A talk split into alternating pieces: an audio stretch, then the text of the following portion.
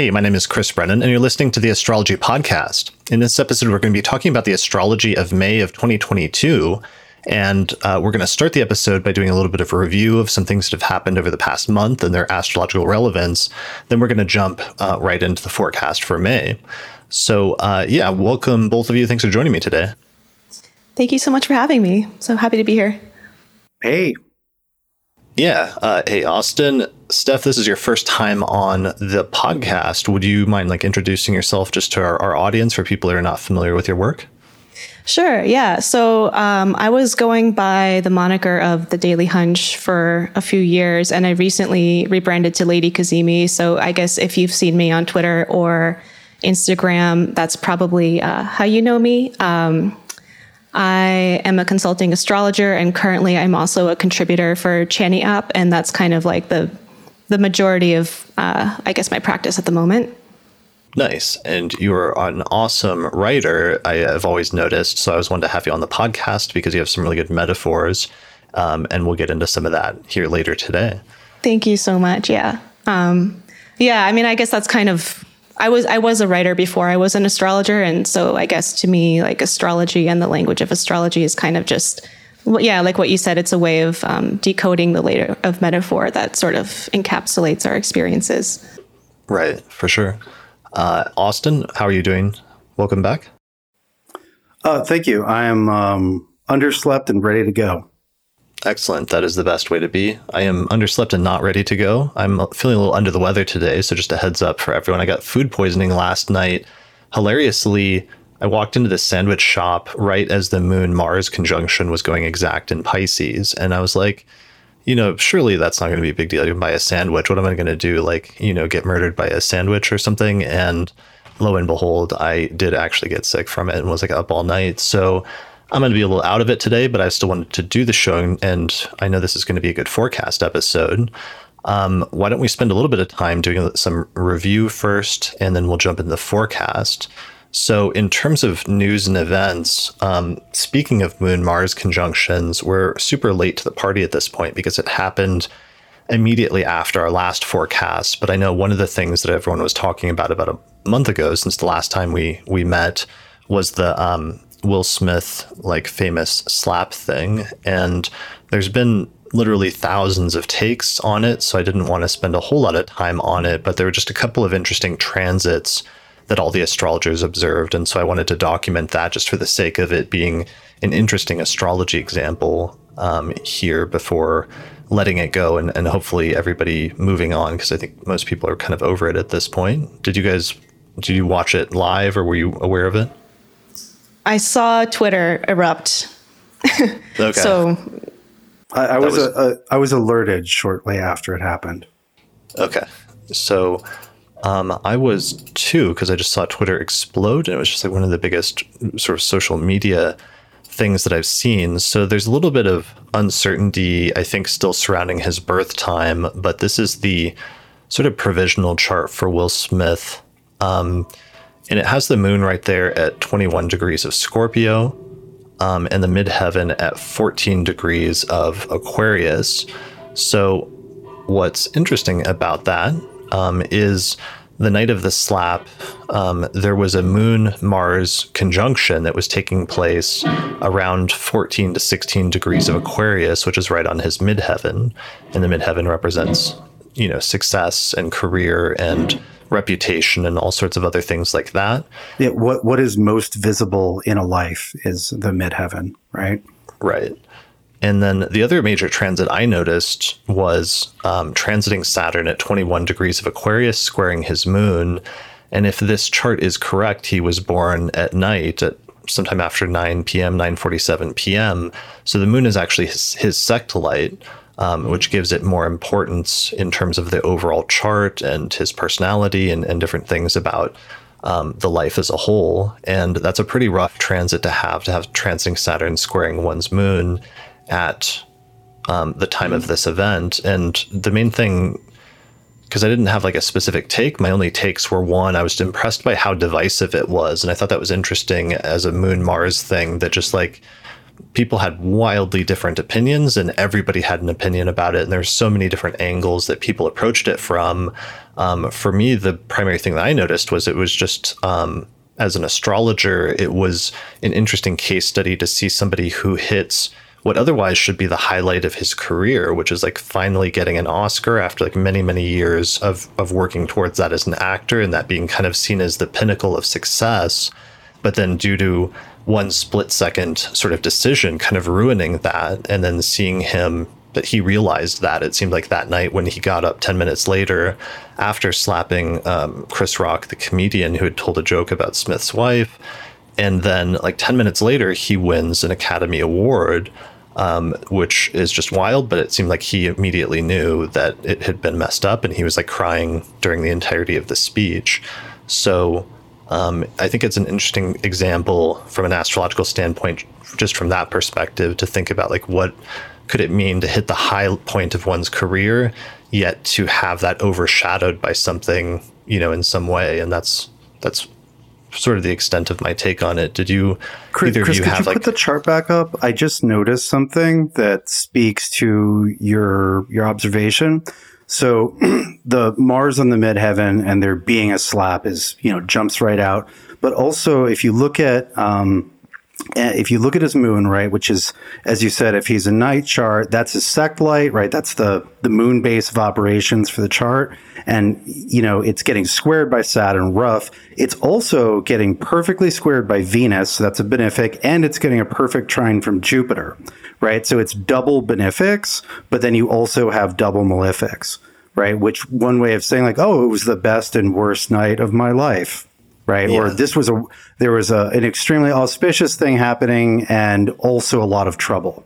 Like it's it's I'm sure it's on other levels of the chart in addition to transits, but you can see the uh, the transits um, speaking to that as well. Yeah, and that's a question that astrology students sometimes have, which is, you know, what happens when I get both a good transit and a bad ha- transit happening at the same time? And often the answer is, well, you, you get both. They don't necessarily cancel each other out, but you'll experience both extremes in some instances. Yeah, absolutely. Yeah. Um, all right. Anything else? Not in order to like not dwell on this. Anything else before we move on? No. All right. Uh, what's the next story that we meant to review that we should not forget to before we we move into the forecast? Well, I had a few quick observations about the uh, about uh, the Ukraine Ukraine Russia war.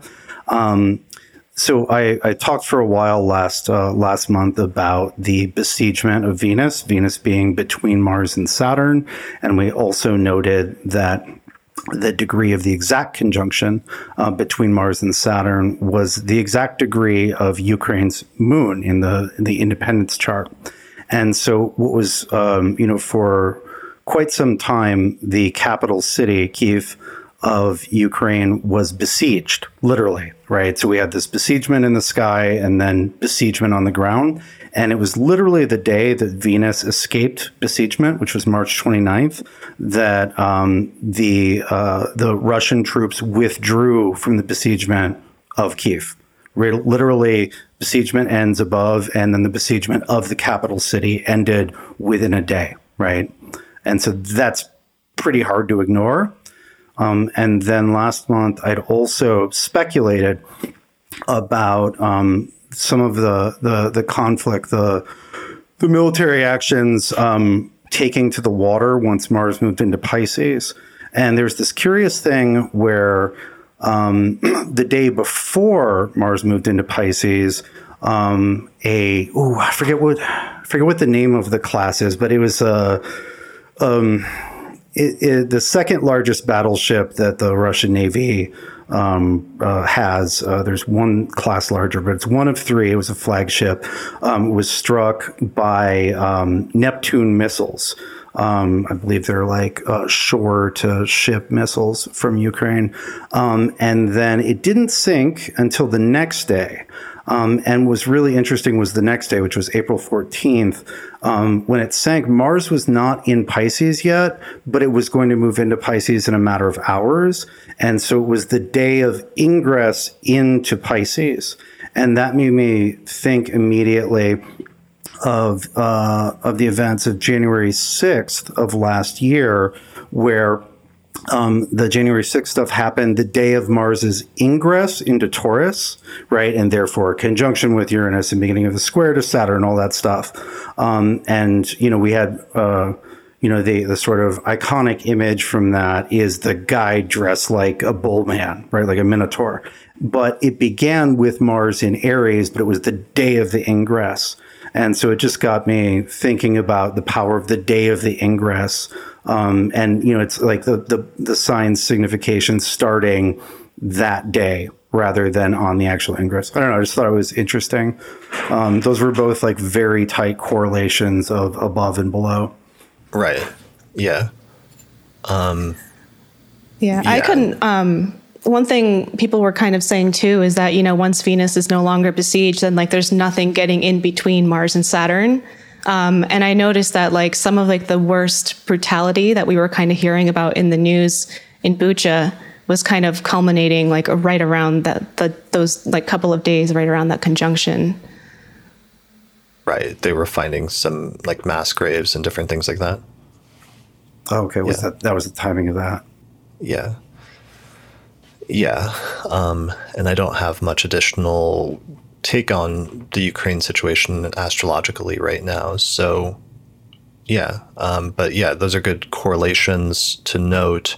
And then um, I know we had mentioned or we talked about in our pre show chat that there's been some additional unionization stuff, and we're continuing to see some additional waves of pushes for unionization in different parts of, of the US at this point that's coinciding with the Saturn Uranus square that we talked about last year and, and this year, as well as a little bit uh, stuff. I think you had a point about the Jupiter Neptune conjunction being tied to that. Yeah, um, I actually did a little bit of um, mundane predictions for New York City, um, and I said that like in April, you know, the Pisces pileup kind of looks like unexpected coalitions forming or like a mood of celebration amongst laborers, amongst workers, and so I kind of couldn't help but notice, you know, that Amazon Union was in Staten Island, um, and so that seemed that seemed kind of on point. No, that's a really good. That's a really good take. The um, like the, the those benefics in Pisces with Neptune have a huge ability to create um, uh, uh, to coalesce. Um, I was going to say solidarity, but I'm going to use liquid metaphors like um, to gel um, people with shared interests, right? For a union to gel, um, for things to come together, to coagulate. Um, that's that's that's really good, and I think that uh, I like that because so many of the Jupiter Neptune takes, it's very difficult to not end up being a space cadet, right? Or you know, going too far off of you know literal things like you know co- a coalition forming um, is a much more concrete thing than I don't know some sort of um, vague predictions about enlightenment or having a really wild revelation or experience or dream. I mean that happens too, but I mean, I think it's just maybe the nat- nature of Jupiter and Neptune is that you can't really describe it concretely all the time. Yeah, especially with Neptune. I remember um, uh, some w- in my early days of just teaching basic astrology classes. Uh, I started noticing that every time I would do the okay, so here's Neptune, I would end up just totally spacing out and losing my um, losing my, my my train of thought. Or sometimes I'd, I'd kind of stumble on really wild metaphors that I hadn't planned on. Um, but I was like, oh, that's yeah, you know, you're you enter the planet's sphere by like really trying to understand it and convey that understanding. And I just I was like, okay, you know, whenever I uh, whenever I attempt to delineate Neptune, just you know, be ready to be dragged under the waves. Right. Um, let's see other stuff in recent news. Uh, Steph, I know you mentioned the Elon Musk just bought Twitter successfully, literally in the past what day or 24 hours under this big pileup in Pisces, which um, I thought was kind of interesting because we have the chart of the very first tweet on Twitter, which in some ways might be the birth of Twitter in a sense. And um, it has Gemini rising and Pisces as the 10th whole sign house, which is kind of fascinating that we had this pile up of like five planets in the past few days. And all of a sudden it is basically owned by new management, and and that's where you would look for that, which is the tenth house. Like who, yeah, that's great. I mean that that's a that's a really tight correlation, right? Like you see, tenth house is who's who's calling the shots, right? It's the the the government uh, if it's a nation state. It's who's the boss if it's a corporation. Um, it's uh, in fight charts. It's who's the champion. Right. Yeah. Uh, we unfortunately we don't have a birth time for Elon Musk um, still, but yeah, it's otherwise interesting, and we'll see how that goes and whether it ends up being a terrible thing uh, or a good thing. You know, we'll, good, bad, we'll and other. Right. Yeah. Um, all right. Anything else about that that you meant to mention Steph? Oh yeah, I was just gonna say like I had kind of like a deep cut take on that because I was looking at the timeline because there was um, there was a lot of like just back and forth like will will he or won't he um, and at one point, uh, Twitter's board of investors tried to deploy a poison pill strategy to devalue his share of the stock. And it turned out that the actual like official SEC filing of that motion took place um, right like when the moon was in Scorpio, conjunct the South Node. And I just thought that was such a like, you know, South Node and Scorpio trying to kind of like pull and push against, you know, Rahu and Taurus. No, I, I think that's so good. You know, the in older material and in Vedic material, um, poison is one of the themes that's um, very important for both of the nodes. And it's actually, you find it in, uh, God, um, I want to say Mashallah, but um, it's that sort of, uh, uh, that era of astrology um, where the dragon's tail um, is characterized as being uh, as having a stinger, which I always I I've, I've, I don't know it's an image and an idea that I've been vibing on for D and D nerds, right? Like that's a, a wyvern right? Which is like a kind of like a dragon, except it's only got two legs and it has a stingy tail. Um, but just thinking of thinking of dragons, right? Which we're going to definitely be doing this month with the eclipses, right? Uh, the the sun and the moon with the head and the tail. I'm thinking of the the danger of both the head and the tail, right? Or the mouth and the tail, right? The dragon dragon breathes fire, noxious fumes, lightning, whatever. Um, but then, you know, it's like, well, what does the tail do? The tail slaps, the tail sweeps.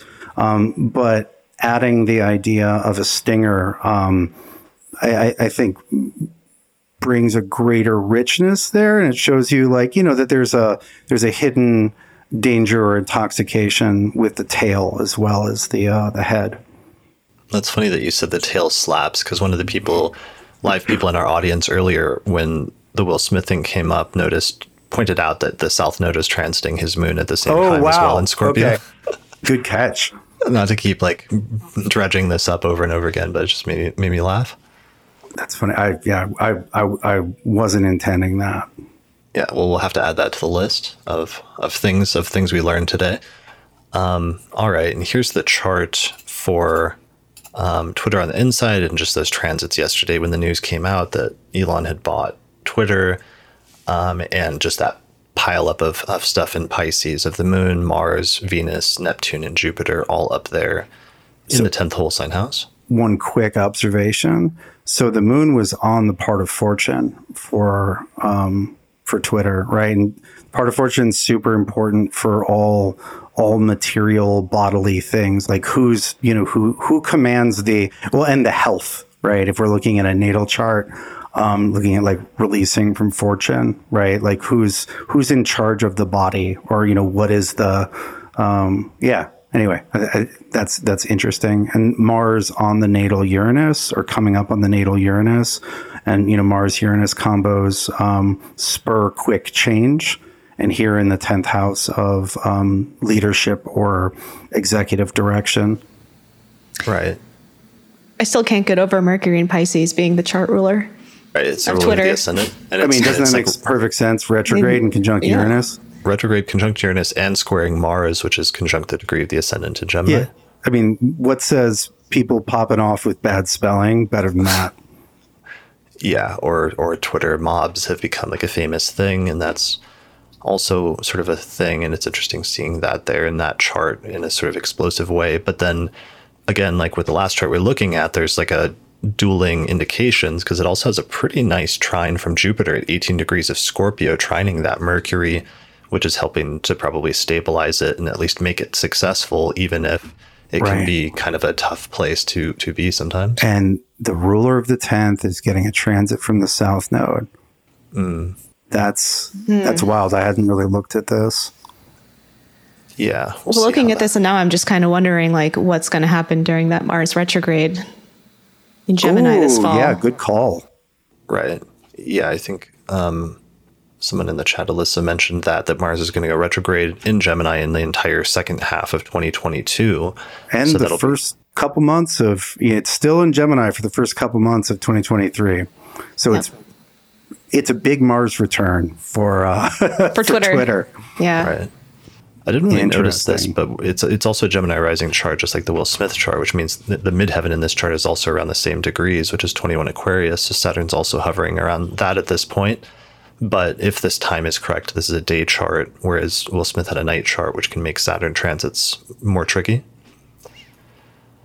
Anyway, so that is the Twitter news. Um, let's see, other news need to touch on um, COVID. The only thing there is just everything is just like opened up across the board, across the country, in the US at least. Um, the mask mandate was dropped unexpectedly on airplanes, I think, for the first time since the pandemic started, which is pretty notable. So we got some of the Jupiter in Pisces, Jupiter Neptune conjunction stuff that we were expecting.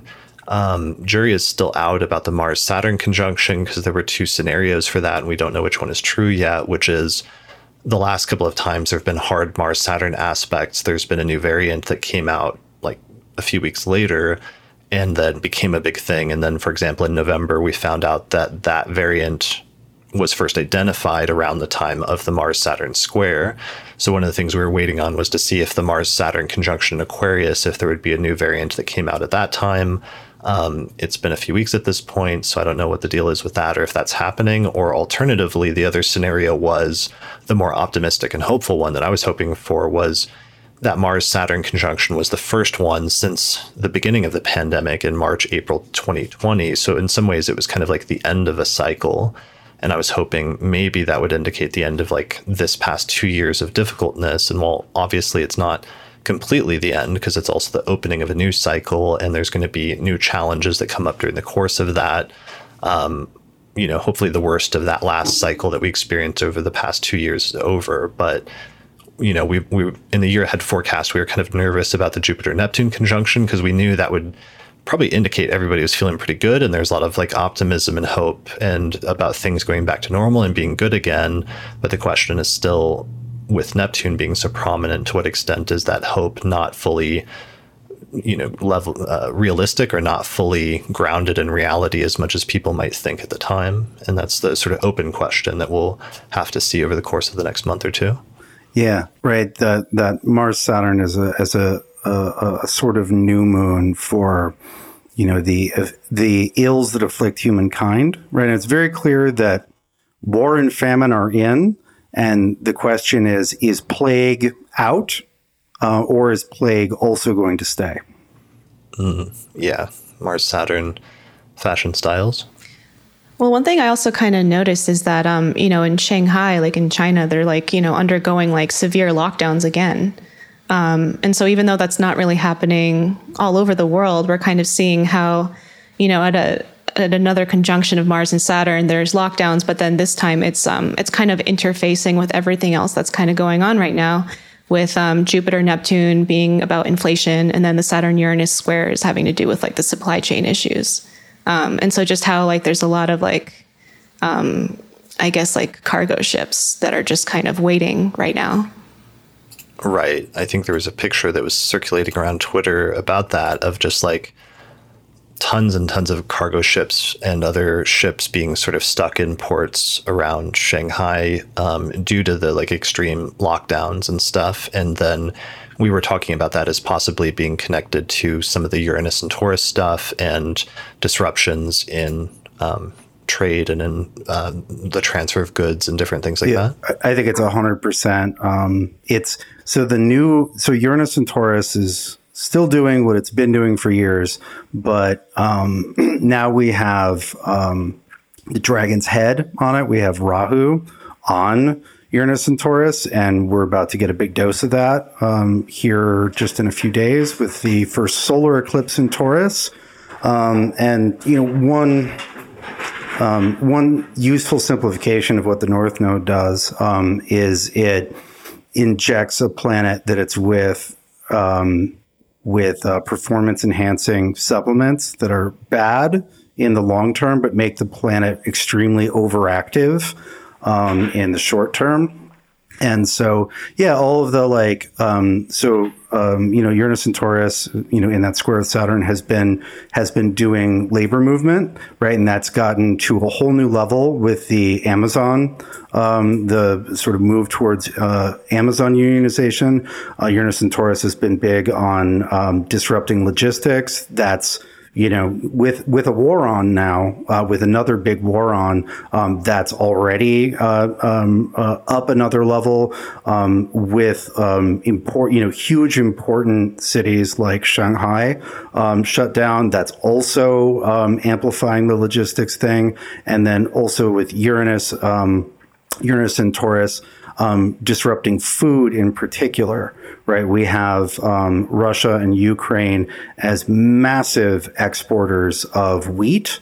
Um, you know, them, uh, the, the, situation as it is being a massive disruption to the world wheat supply, as well as being, especially Russia, being um, a massive um, exporter of both fertilizers and the necessary uh, materials that go into fertilizers, which means that we're looking at not only the you know the the upcoming how should we say harvest um, being disrupted in its distribution, but like the next harvest and maybe the next harvest because there's so many places that are deeply reliant on fertilizer to make the soil rich enough to grow right? And you know, it, it's uh, Kate and I were talking about this the other day, and uh, she summarized the like kind of food logistics concern um, with Uranus and Taurus really well. Is like, hey, where's lunch? Like, what happened to dinner?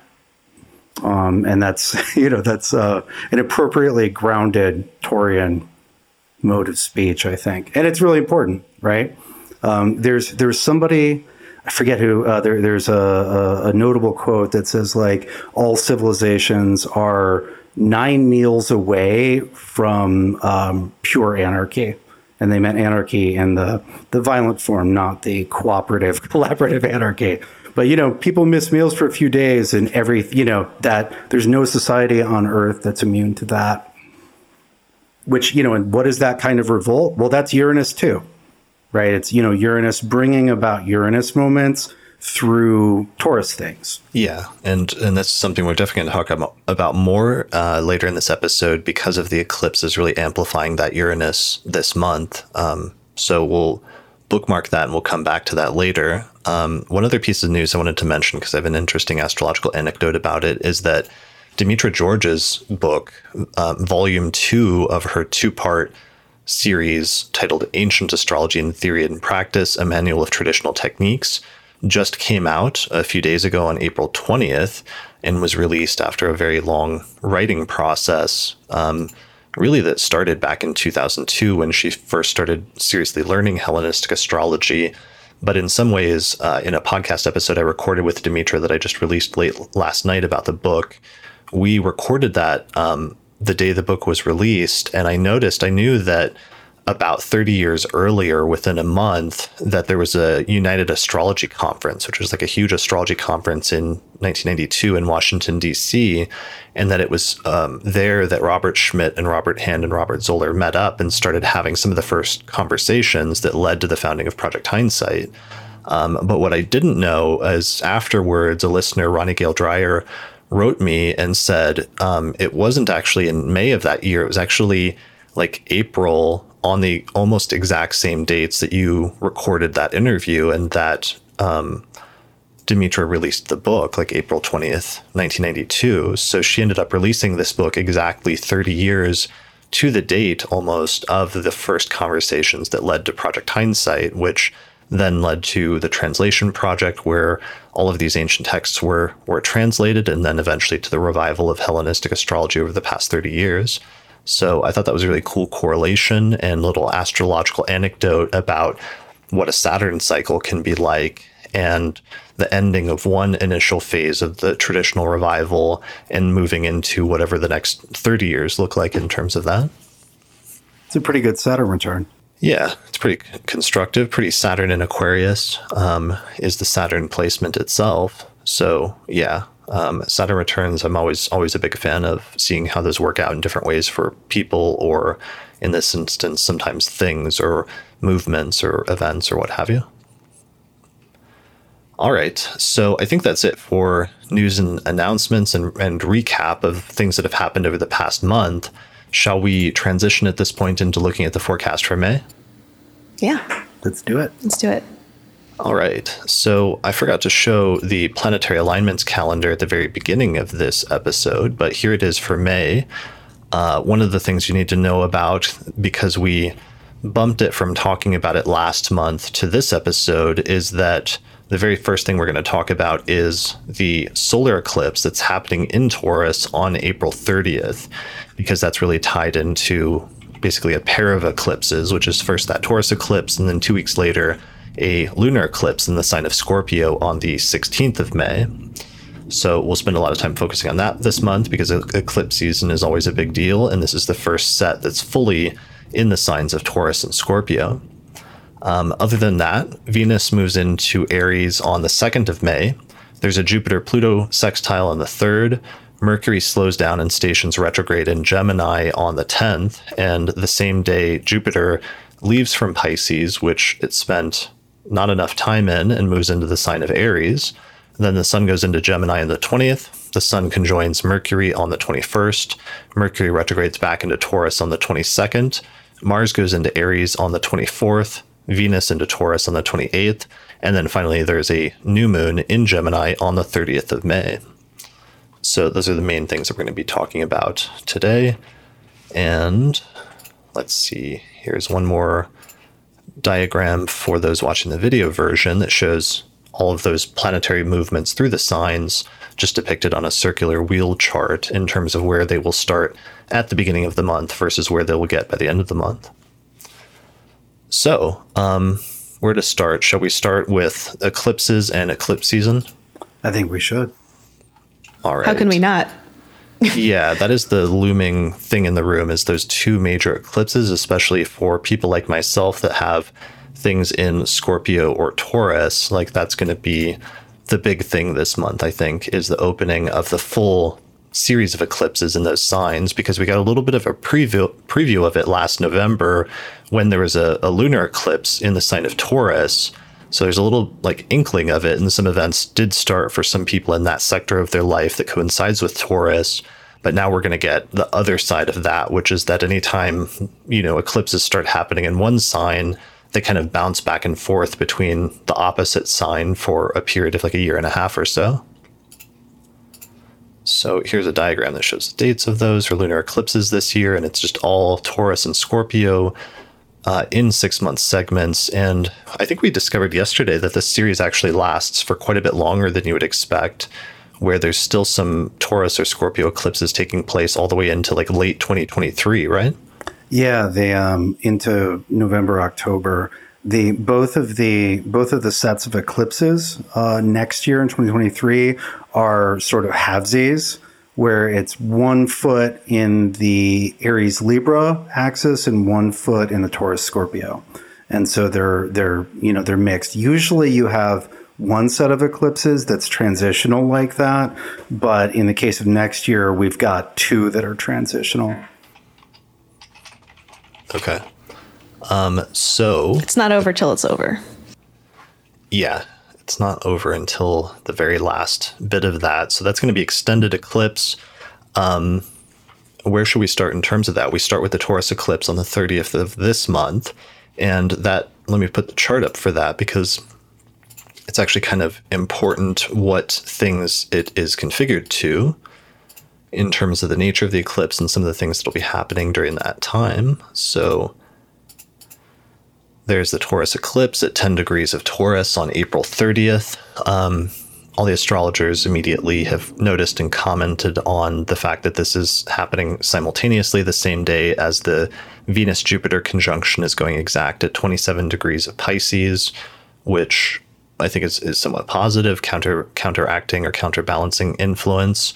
At the same time, the Sun Moon conjunction there at 10 Taurus is very closely conjunct Uranus at 14 degrees of Taurus, which seems like it's really amplifying that transit of Uranus, which has already been going through that sign of Taurus for several years now and shaking things up. But now all of a sudden, um, it's going to get supercharged this month as we get eclipses taking place there very close by degree. Yeah, I think the um, there are um, there are there are a couple different angles you could look at this from one, uh, you know, the the simplest and probably the one to start with is just it's conjunct Uranus and Taurus, right? So, you know, even a normal new moon that uh, that close to Uranus and Taurus would just amplify the same significations we've been seeing with Uranus and Taurus, right? Like logistics disruption, um, the food stuff, um, and, you know, et cetera, et cetera. Labor, um, you know, like these these ongoing fixed stories, um, and then you know, I, I, as you point out, the it's uh, it's occurring at the same day as the Venus Jupiter conjunction, and Venus is the ruler of Taurus. So we're looking to Venus as the you know the uh, lady of the lunation, and um, also worth noting is that the lunar eclipse at ten Taurus is in a very tight. Its tightest aspect by degree technically is a sextile to Mars, um, and so there's a lot going on there, and it's the first solar in the Tor. It's the first solar in Taurus in the Taurus Scorpio series. Right. Yeah. So it was a lunar eclipse last November, and this is the first new moon solar eclipse in Taurus. So, uh, what what's your take or how you feeling about this this eclipse stuff? Um, well, I guess Austin and I were kind of split between like it's a good thing versus it's a bad thing, or maybe not quite. But um, I don't know. I mean, I guess my take on it is that you know, like the Venus Jupiter conjunction um, isn't, I guess, because Venus is ruling the eclipse and because they witness each other by aspect, that it is kind of describing the nature of the disruption in some way. Um, and so, you know, exalted Venus, Jupiter, and domicile at the degree of Venus's exaltation is almost kind of like classically as good as it gets. Um, but I do think that, um, you know, eclipses being by their nature kind of malefic or disruptive, that um, it makes me think of how sometimes getting what you want can actually be kind of distressing or um, I guess upsetting to your nervous system. You know, I think a, a, really extreme example of that is when someone wins the lottery and it ends up somehow being like the worst thing that ever happened to them. And I, obviously, I don't think that like that's going to describe um, you know most people's experiences, but um, I do, yeah, I do think it, it is kind of that sort of situation, right? Where um, sometimes having a good thing happen um, can feel kind of upsetting to your, I guess, you know, if you have like an identity around like things don't work out for me or um, this is just kind of how my life goes. Okay, uh, could, yeah. Uh, sorry, I, I, like that as sort of um, with the Uranus, like interfering with a narrative that is not benefic enough, right? And that interference in and of itself could be disruptive or unpleasant or whatever um, at the time um, but it might be something that's useful, that, that it's ultimately useful, that it gets disrupted or, you know, um, bathed in dragon fire. Yeah, but I, I, definitely think you're right in terms of um, alignments and in terms of looking at whatever alignments are happening in this chart. If there's going to be a softer or more constructive or positive eclipse in terms of it hitting transiting planets in your chart or just as a general chart itself, then this is kind of as close as you can get having a, a, eclipse in the sign of Taurus ruled by Venus and having Venus conjoining Jupiter at the same time, So in eclipses, my keyword is always that they represent major beginnings and major endings, usually in the house that they fall or the houses that they fall as eclipse pairs. So just thinking about a major beginning or a major ending taking place in that sector of your life over the course of the next month, although as part of a sequence of events that will happen in these six month increments. Um, but for some people, uh, yeah, I think it could be positive for them um, with that Venus Jupiter conjunction happening so closely at the same time. Yeah, I, so I would um, I look at them less as beginnings and endings.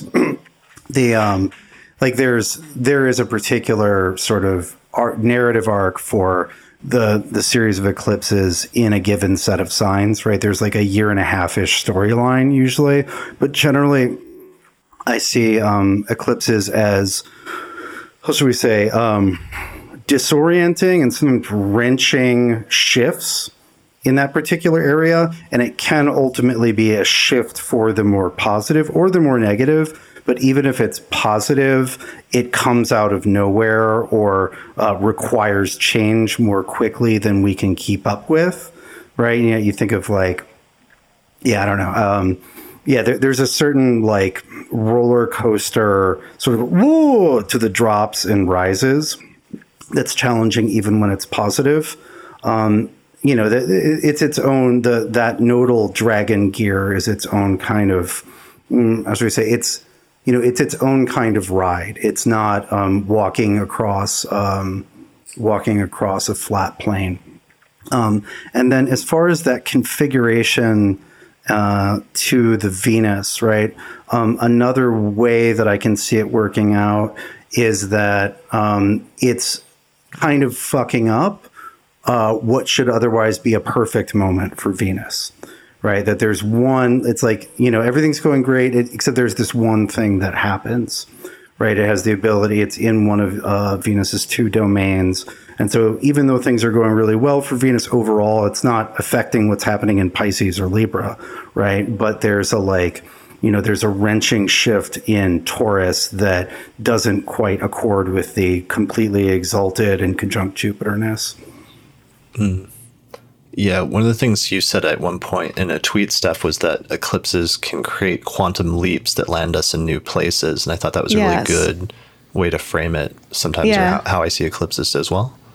Yeah, I like I like that language and also just like sometimes like when I talk to my clients, I describe it as like flipping the circuit breakers on and off again. You know, you're kind of just like disrupting whatever that um, flow of energy was and just kind of um, kind of just yeah, like it's it's starting the electric impulse from a new place, I guess. That's interesting. I, have seen a lot of power outages around eclipses. That's uh, I think often literally true as well. Yeah, so like kind of like a reset. Um, I like that, and we for those that are curious about this, I actually did an episode. Episode two fifteen was a workshop that Leisa Schaim and I did about in front of a live audience of how to interpret transiting eclipses based on what houses they fall in in your birth chart.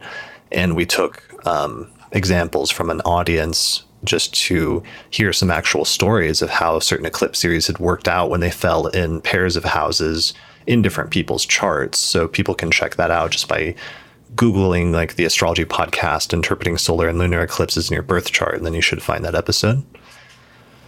Um, all right, so that's the first eclipse, and I know it occurs later in the month, but should we also mention this together with the other half of that, which is the Scorpio eclipse that occurs two weeks later? Yeah, I think so. All right, um, Steph, you had a really good analogy for for that one for the Scorpio eclipse, I think, right? Yeah. So, um, you know, just to kind of lay out the basics, we have the South Node eclipse um, squaring Saturn pretty close to the degree and then um, the ruler Mars is conjunct Neptune in Pisces. Um, and so all together, like I was looking at that and I was just kind of looking, thinking that this just kind of looks like sacrifice of some kind or loss of some kind, and just kind of having to, um, you know, thinking about like what your Scorpio house and what are the, whatever those topics may be um, I think it's probably likely that that's an area of your life where you try to exert a lot of control, or you are just kind of like um, it's not it's not an area where you are necessarily easygoing, like easy come, easy go. Um, and so that the nature of that, like you know, losing control and just like allowing something that you might have been um, kind of like, I guess, having a strong attachment to. Like you just have to leave something behind in order to keep going. Um, and some of that might be intangible too, um, because I was kind of thinking about what the South Node in Scorpio might mean for people. And it's almost kind of like letting go of the forever war you've been waging in your mind because you just rather do something that makes you feel good instead. Like that's the North Node in Taurus. Hmm. Yeah, so it's maybe tying it back to that be careful what you wish for component that you were talking about with the Taurus eclipse um, earlier in the month or two weeks before this. And here it's maybe a little bit of what you have to give up, perhaps, um, to make up for the things that you're gaining under the previous eclipse. One of the metaphors I've used for a long time with uh, paired eclipses like this as transits um, is that you have two hands. And if you want to grab onto something with both hands, north, north node, right? If you want to attach, um, if you want to mm, possess, um, you know, have, then um, you have to let go of something else, uh, south node, um, if you want to use both hands, right? If you want to hold on to the south node thing, then that occupies one of your two hands, right? You have two hands, and they can they can only be allocated so many ways. Um, and so often, yeah, there's a light, like the necessity of if you want the north node thing, um, then you may have to let go of uh, some of the south node thing. But the um, that Saturn um, that Saturn aspect is pretty rough on this one. I, I, think this is not going to be. I don't think. I think a lot of people will not experience this as a sort of gentle releasing. Um, you know, the combination of Saturn the South Node on the moon um, while the moon is in its fall makes me think of um, like deprivation, right? Which is a, a state of not having, um, you know, uh, of not not being able to grasp the thing that you you want or need or think you need. Um, but it's a more sort of extreme Saturnian version of that. It just seems like a heart, like putting your body through a harsh detox of some kind.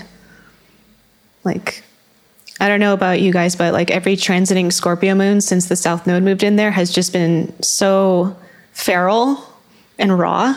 And I've been noticing people kind of commenting about that. And it's almost like, you know, I didn't didn't feel that way when you know the south node was in sagittarius necessarily so that you know like having the combination of the south node and a fallen moon is just a lot um, it's almost like the extent of like the detox is um, so strong that we only can we can only microdose it like for a couple days each month yeah, the um, I, I, see the with the, the the south node and the you know when the body lets go, right?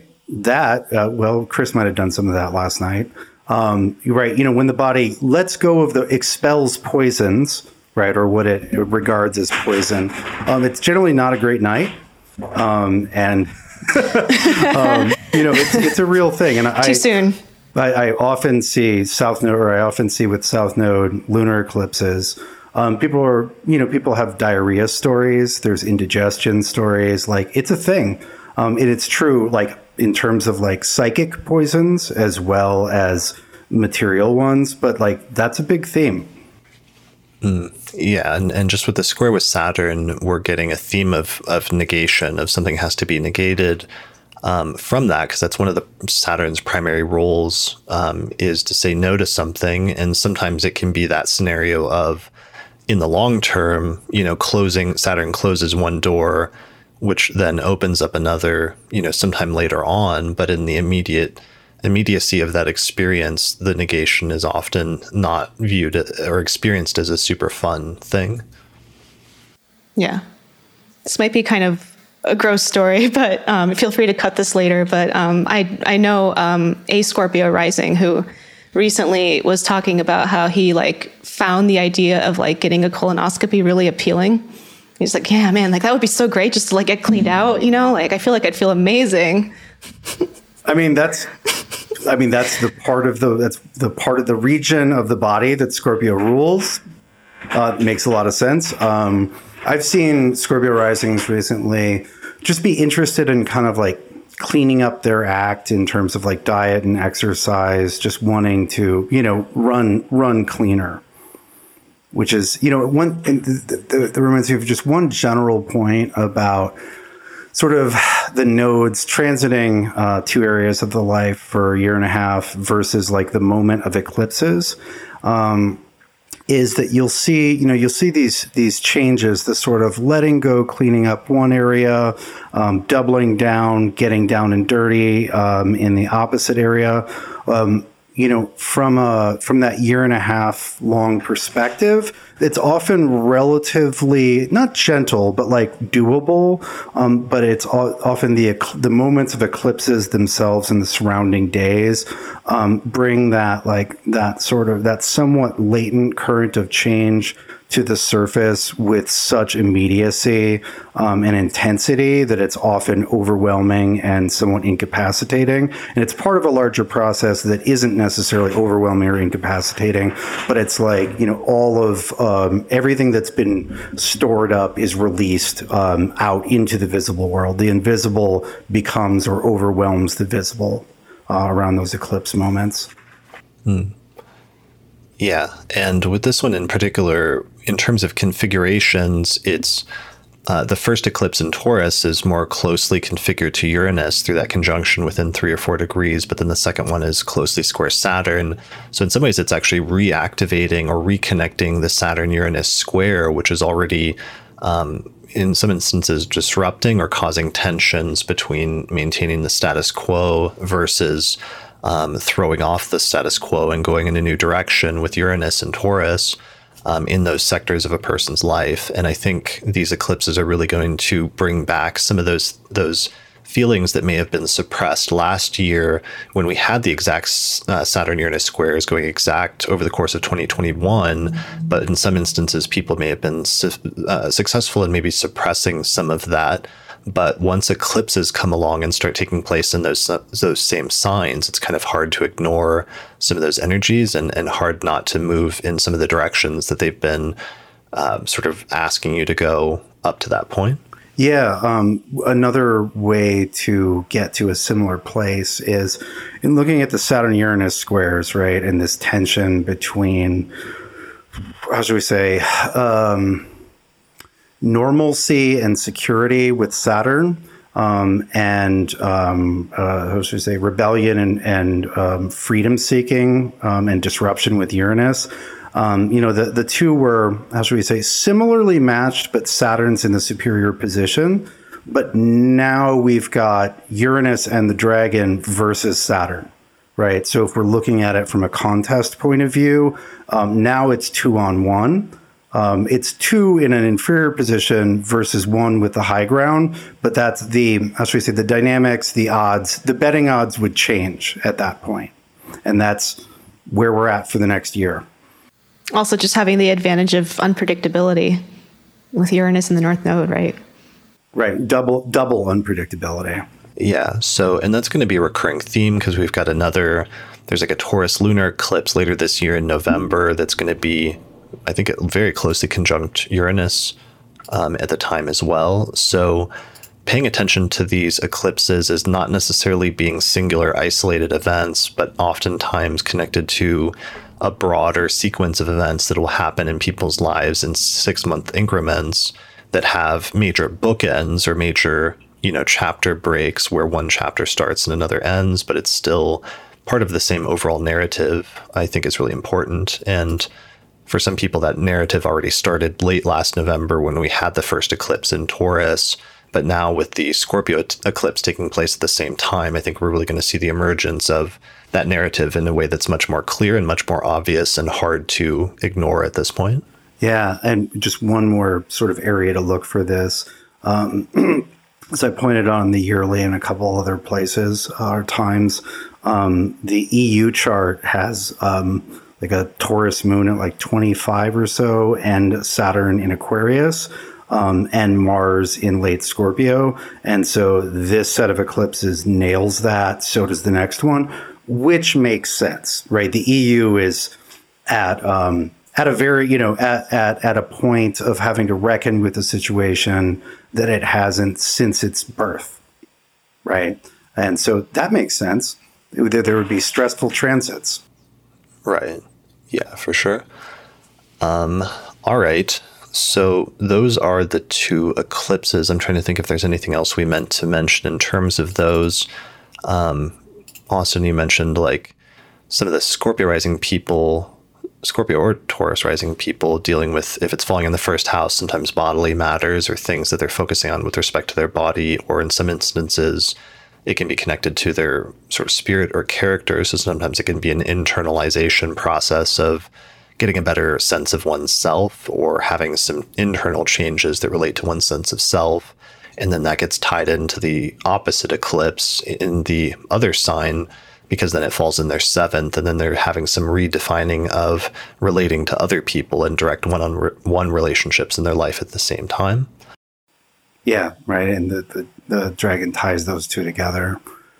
Right. So it's like, oh, if I want to value other people more and focus on them more, oh, that means I have to take some of my attention off of myself, or vice versa.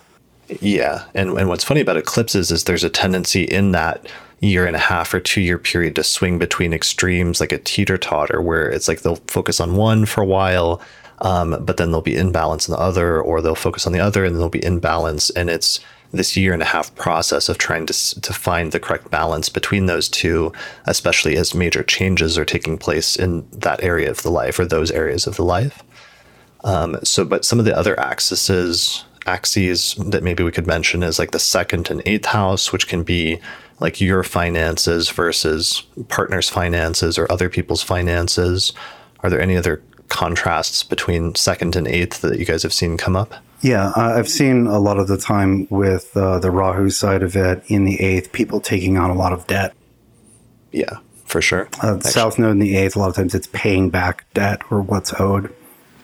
Yeah.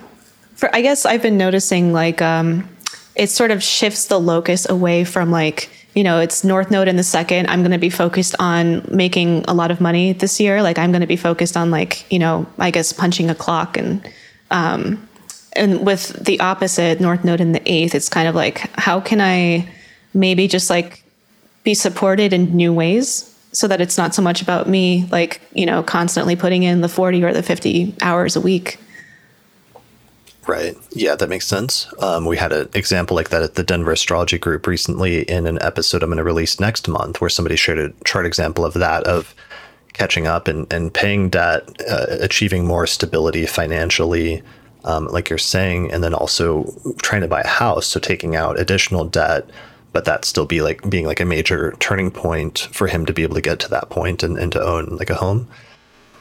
So that's second, eighth house, um, third and ninth. There was another example at the Denver Astrology Group meeting of a woman who, during the early pandemics, when the eclipses started taking place in um, in Sag and Gemini in her third and ninth house, one of the things she ended up doing was having to homeschool her uh, daughter, her like teenage daughter, and um, learning how to teach and communicate. But then also she, because she was also an astrologer, like integrated some astrology into the curriculum of like her daughter learned astrology and teaching her daughter astrology during that time, which was I thought was kind of cool. Yeah. Which, which which node was where? Um, it was the I don't know which was where, but it like I can't remember what the rising sign is. I just know it was in the third ninth house axis. Oh, okay. Yeah, that makes sense. Yeah. Just thinking of like simple examples, other ones for third and ninth, maybe the balance between learning versus figuring out how to communicate something that you've learned.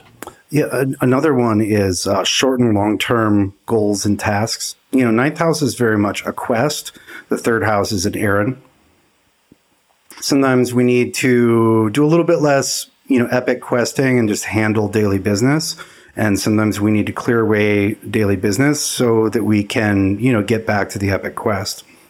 Yeah. I think it's um ninth ninth house sometimes I see it as being about like the I guess like the religious or spiritual experience and the the third house is just the ritual or the daily praxis that supports it.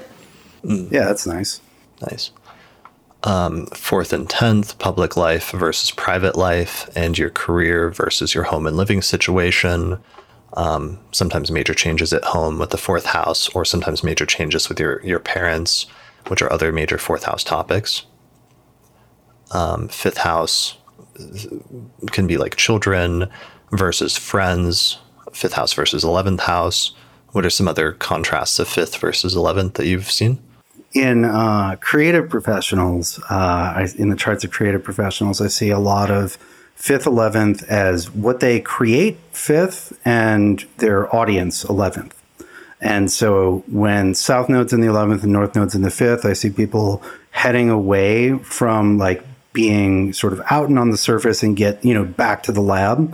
And then the opposite with south node in the fifth and north node in the 11th, it's like, oh, I'm finally going to release the project, which will be true for me because Faces will the second edition of Faces will come out with the South Node in my my fifth and the North Node in my eleventh. Um, but I, have seen that for years with uh, uh, clients who work uh, professionally, creatively. You're going to single-handedly kill the black market for that book, which at this point people are selling like body organs and like limb- limbs at this point to get a hold of. Um, I've seen, I guess, I've seen those eclipses show up as like shifting interests and shifting um, i guess because you know sometimes the people you associate with have to do with like what you're into so if you fall out of love with like a passion or a hobby and then like find a different group of people because you don't really like associate with them as much anymore. Mm, that makes sense. Um, yeah that's a good one. Uh, and then finally sixth and 12th house which is a little bit more tricky. Um, uh, I, can, I got it or i got one. All right go ahead. Um, so, on a simple level, in terms of which problems you're focused on solving, um, sixth house is like financial and bodily. You're like, the problem is the bills and that my knee hurts, right? Whereas 12th house, um, it's mental health, it's addiction, it's uh, spiritual crisis.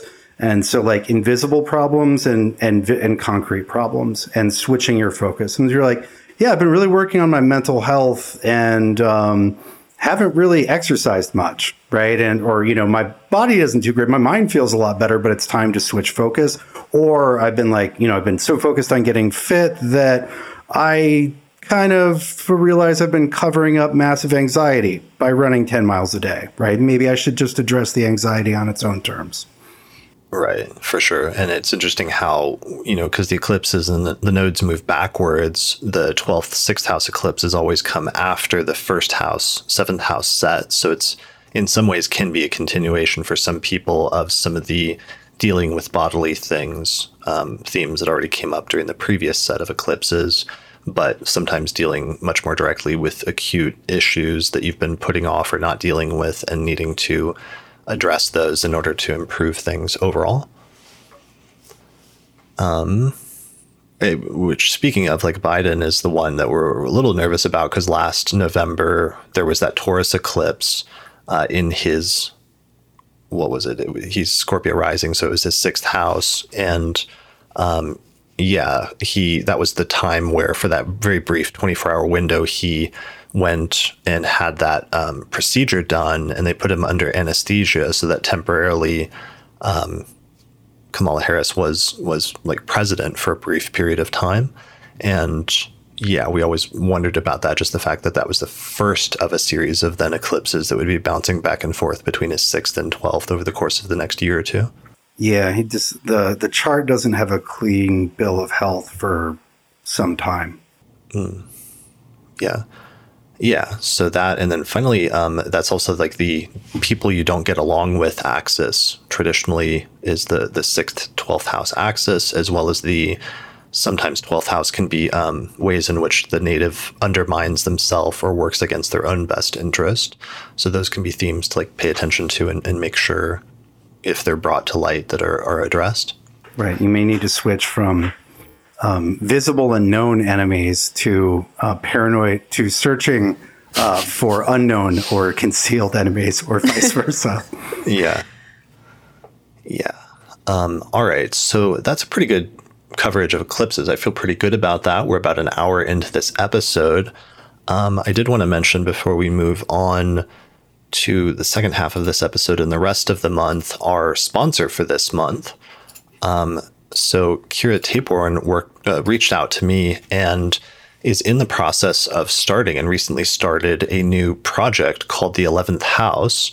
And the 11th House is actually hosting pretty soon a free summit called the Emerging Astrologers Summit on Saturday, May 21st, 2022, from 11 a.m. to 8 p.m. Pacific time.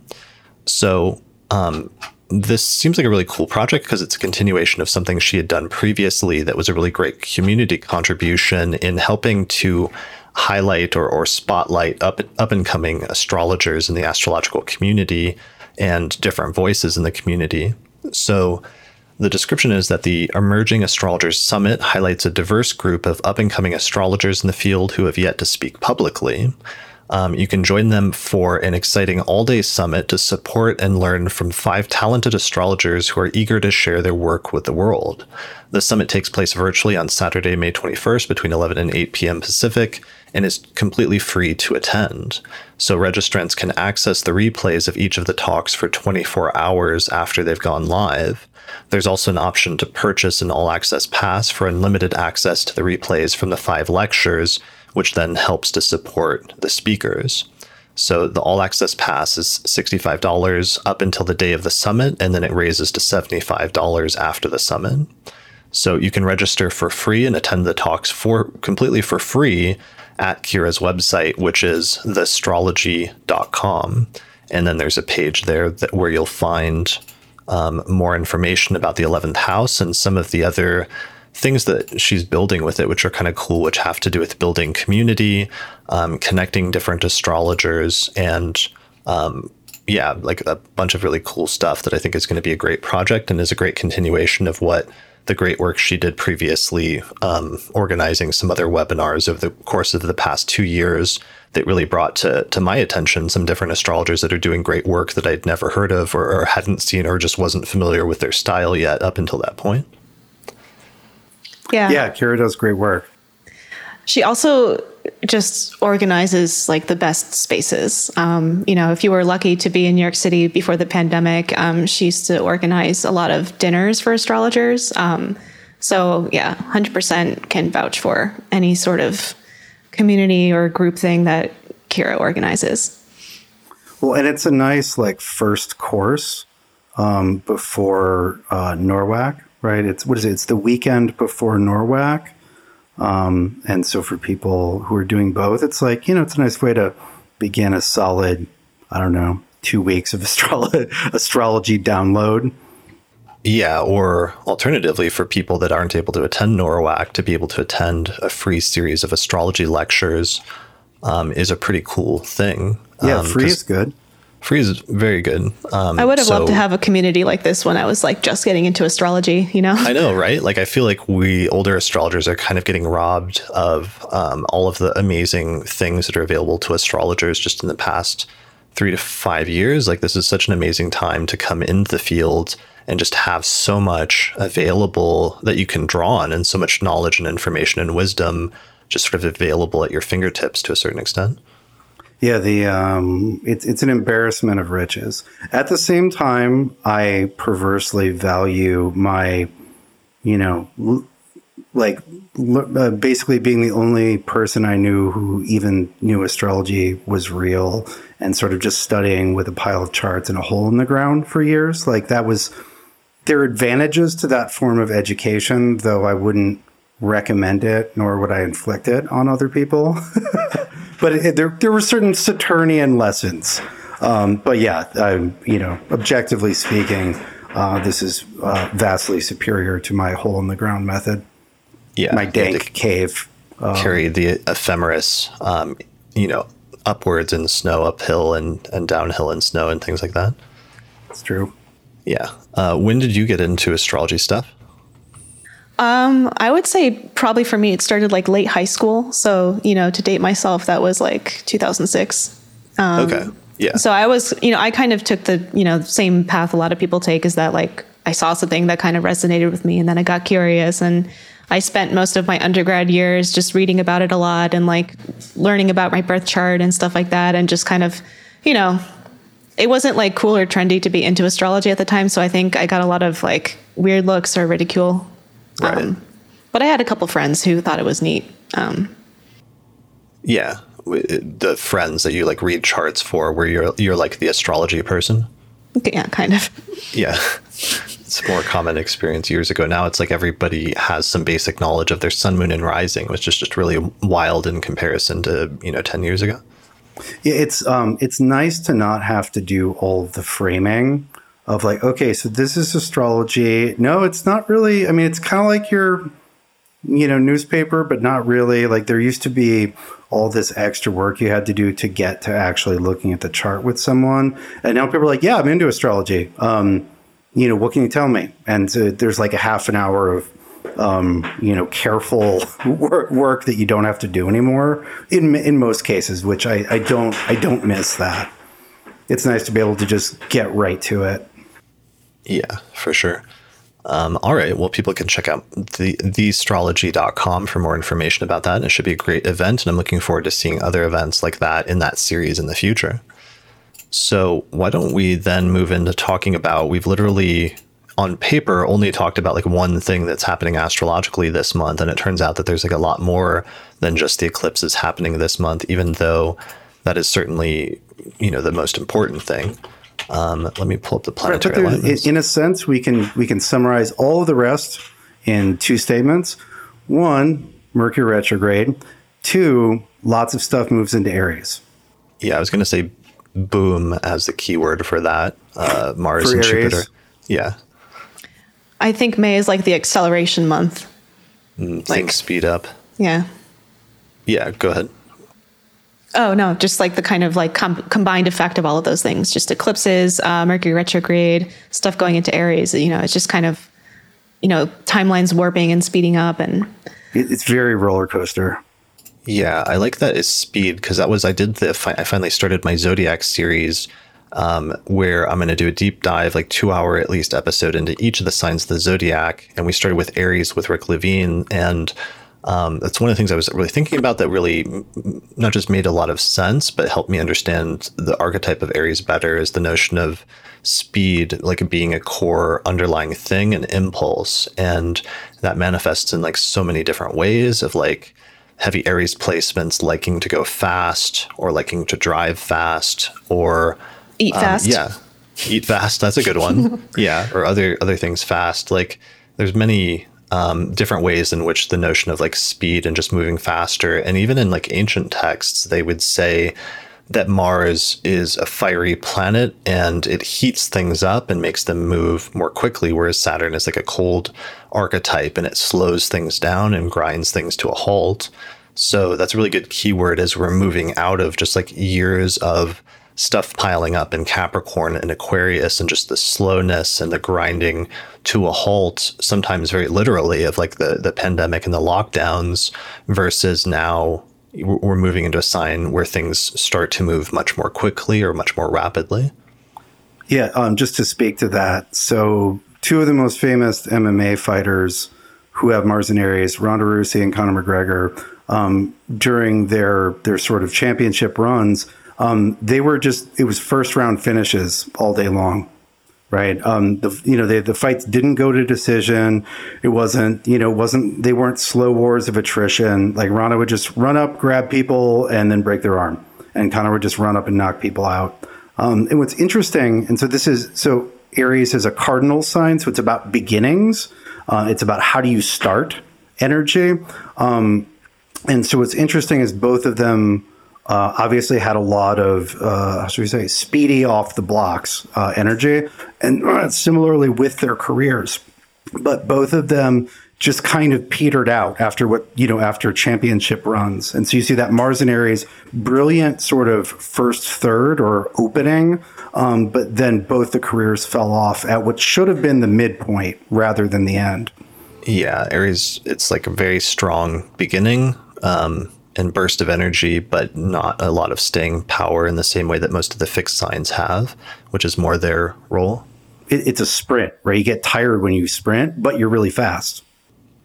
Yeah, uh, Rick Levine used a really great point about that, where he said like if you're if Aries is playing in a game against somebody, um, they need to like if you're playing against an Aries, um, the Aries will just like destroy you early on, like right out of the gate. But that the difference between Aries and Scorpio is that if Aries doesn't just like completely decimate Scorpio in the beginning, like they're in trouble because the Scorpio will go back and like research things for like the next 10 months and then we'll come back like much stronger because of that staying power.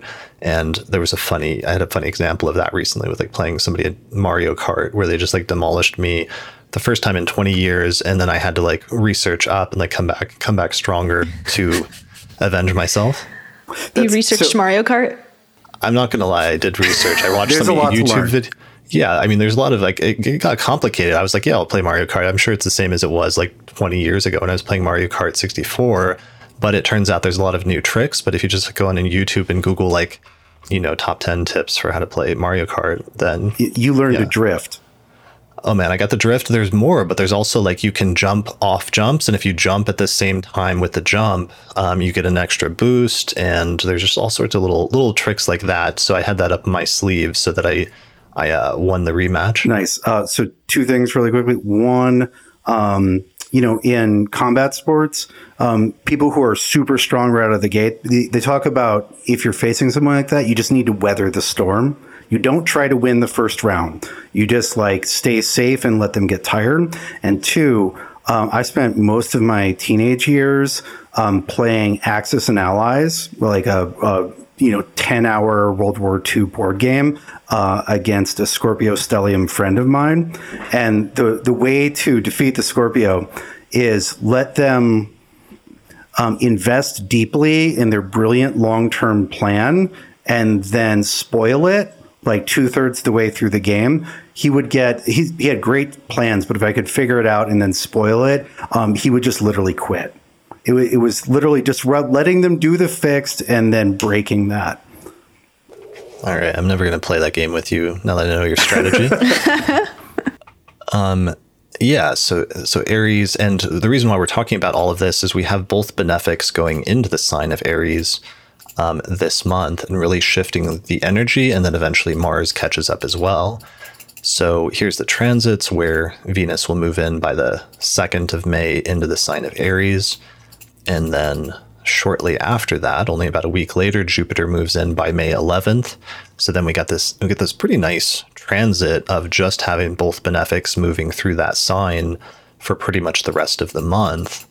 Um, now, eventually, Mars does catch up and sort of crashes the party and returns to its home sign of Aries by the 24th and 25th of May, at which point we get a little stellium going through that sign and things become a little bit more tumultuous or get sped up even more, and the heat and sort of volume gets turned up on that sign in that sector of our chart.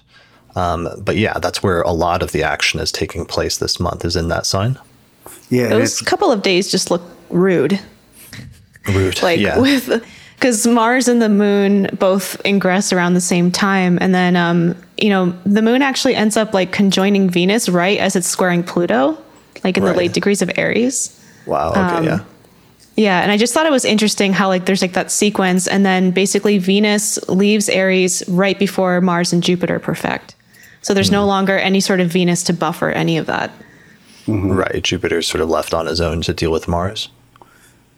So let's let's let's drop back to the timing of these three ingresses because it's really spread pretty widely throughout the month. Right. So Venus's ingress is on the what second? All right. So and part of so part of the story here is planets in Aries, but the other side of it is it's planets not in Pisces right? Because as the month begins, we've got all these planets in Pisces, you know, doing the lots of Pisces thing that we've been doing for a month. Um, and so, um, you know, and so it's, you know, one Venus and then on the second, and then two Jupiter on the 10th, and then three sort of most emphatically Mars on the 24th. And so this is like a slow, you know, this is planets crawling out of the primordial sea and growing ram's horns, you know, one, two, three throughout the month. Mm. Yeah, that's a good point. And, and just Mars being left to its own devices in Pisces, which already, there's an interesting shift over the past month when, you know, you had both benefics there and things are going relatively well. And it was interesting to see the additional co-mixture of Mars when Mars moved into Pisces, and all of a sudden things were not as calm or stable or peaceful as they as they were prior to that. Yeah, it's like it was um it was just a dream, but then Mars came in and now it's a fever dream. Right. Yeah, yeah. Um, so I liked when when you mentioned like sound or loudness. Maybe you said that stuff, but it was something, or it made me think of that, which is I realized um, Aries and, and Mars is Mars in general is just loud. Like that's one of the things that it can do is like loud noises or amplify the volume of things.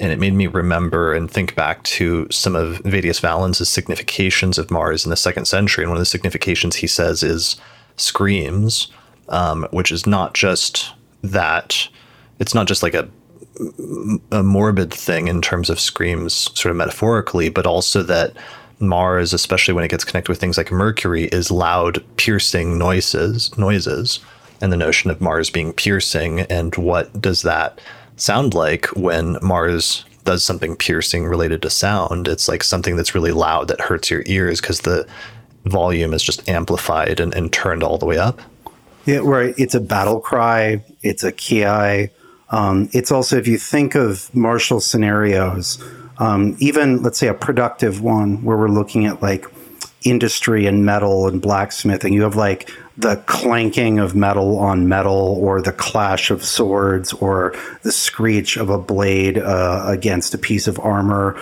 Like they're all piercing sounds. Right. So, um, are there any other things? I, I, thought there were some other things we meant to mention about Mars and Pisces, or how the two of you experienced that recently, or things that you you observed or noticed. I mean, I've gotten, um, I've fallen back in love with kicking stuff. Right. Although, also injuring yourself a little bit. Yeah. Yeah. Well, it, that was um, I got, I was overdoing it, and I was uh, my, my footwork was a little too fancy, and I um, my my left and this is interesting. So I'm in an Aquarius perfection. Aquarius rules basically between the knee and the ankle.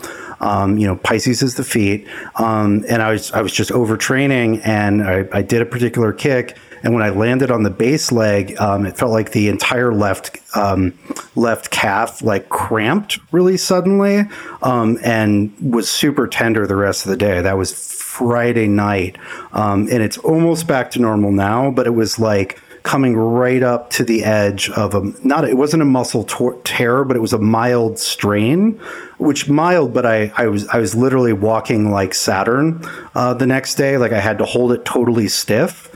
Um, i was like mars how could you do me like this? And i was like oh it wasn't mars. Wasn't the feet right? It was literally saturn. Um, i'm in an aquarius perfection. Saturn is there. It was the the calf. And what is saturn saying is slow down like I'm glad you're excited, but uh, slow down. And I have Mars opposite Saturn natally, so my Mars is perfectly set up to get regulated by uh, and regulate, regulated on by Saturn, but um, almost back to full functionality.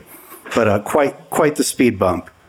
I actually have. Um, um, I was um, experimenting with recording things because I have no record of being able to do things. I was like, I don't know, when I'm 80, I might want a, a, video. And so I have a video of me doing a kick and then grabbing my leg and going, oh, oh, oh, oh, fuck shit. Um, nice. nice. That's what, I, that's um, what I um, get, apparently. Yeah. So, one of the things maybe worth mentioning about Mars and Pisces um, before it departs from there is it is going to catch up um, around the time of one of those eclipses to Neptune. So, we're going to get a Mars Neptune conjunction in the middle of the month around May 17th. So we've talked about the sort of ideal and idealization previously of you know Venus Neptune or even Jupiter Neptune. Um, but Mars Neptune is kind of tricky energy because Mars usually wants to go forward and it wants direct movement and to just quickly get to the point. Um, sometimes to the point of that that can be experienced externally as like brusqueness or something like that.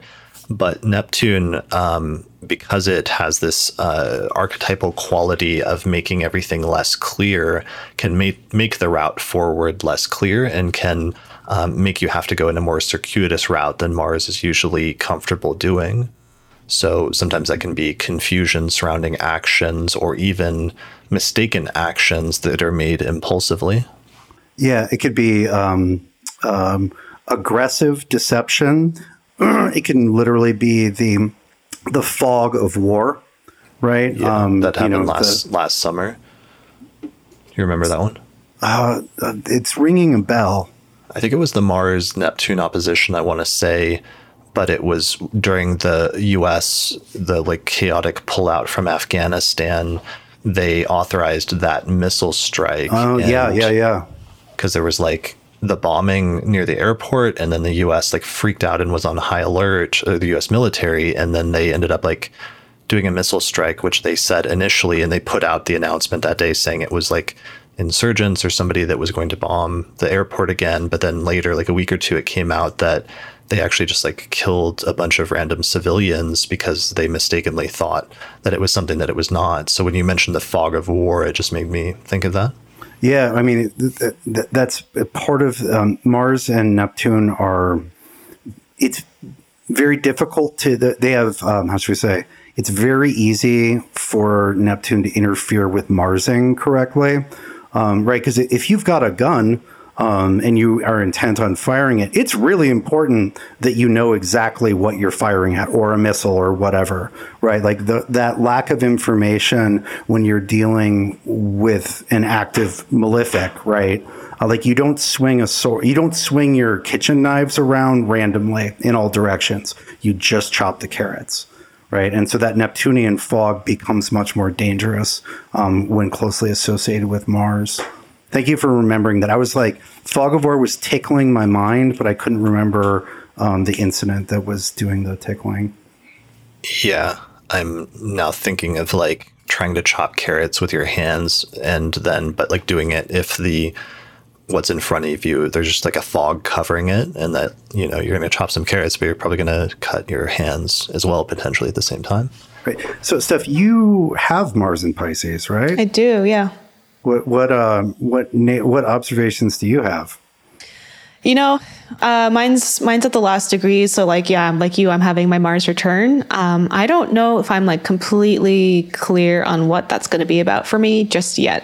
I'm kind of just waiting and seeing because usually my Mars return and my Mars opposition is like not a good time for me. It's you know I'm a day chart, um, but you know maybe with you know the presence of the benefics there right now, it's kind of helping until they leave.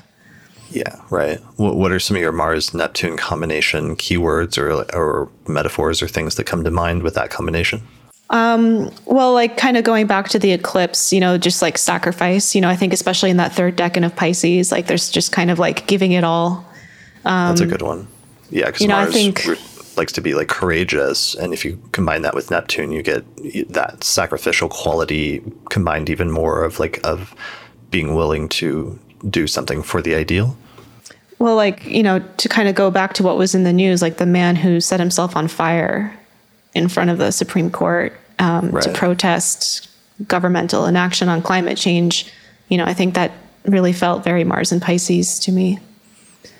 Um, but I mean, in terms of the, you know, the conjunction that's coming up, I think one thing that I thought was sort of notable was just that, you know, um, Mars and Pisces has like two sort of distinct chapters where the ruler is at home with Mars in Pisces, and then it goes into Aries, and then they're not witnessing each other by sign anymore. And so, like, that conjunction happens with Jupiter and Aries. And so, I feel like there's a little bit of like losing the plot a little bit, or maybe just kind of like temporarily, um, I guess, temporarily like running out of steam in some ways, or um, just having like the you know, the Jupiter and Aries part is kind of getting hyped up, but then not really being completely sure how you're getting there until those two planets are together again. Hmm. Right, that makes sense. So there's a little nebulous in between period before the direction forward starts becoming clear again later in the month when Mars moves into Aries. Yeah, with the Neptune. Well, so one way to another sort of angle on it is we have a you know Mars is applying to a conjunction with Jupiter for a lot of the time in Pisces, but then Neptune is between the two, and um, you know, and Jupiter changes signs. They'll both change signs before they complete that conjunction. So there's like the feeling of like you know the big move, the big victory, the bold, triumphant, whatever, whi- which is Mars Jupiter energy. But um, like you were saying, saying stuff, the um, there's a Neptune in between, and there's a sign change in between. So it's like, so what are how are we gonna what are we doing mm-hmm. here? And then like, aha, into Aries. Yeah.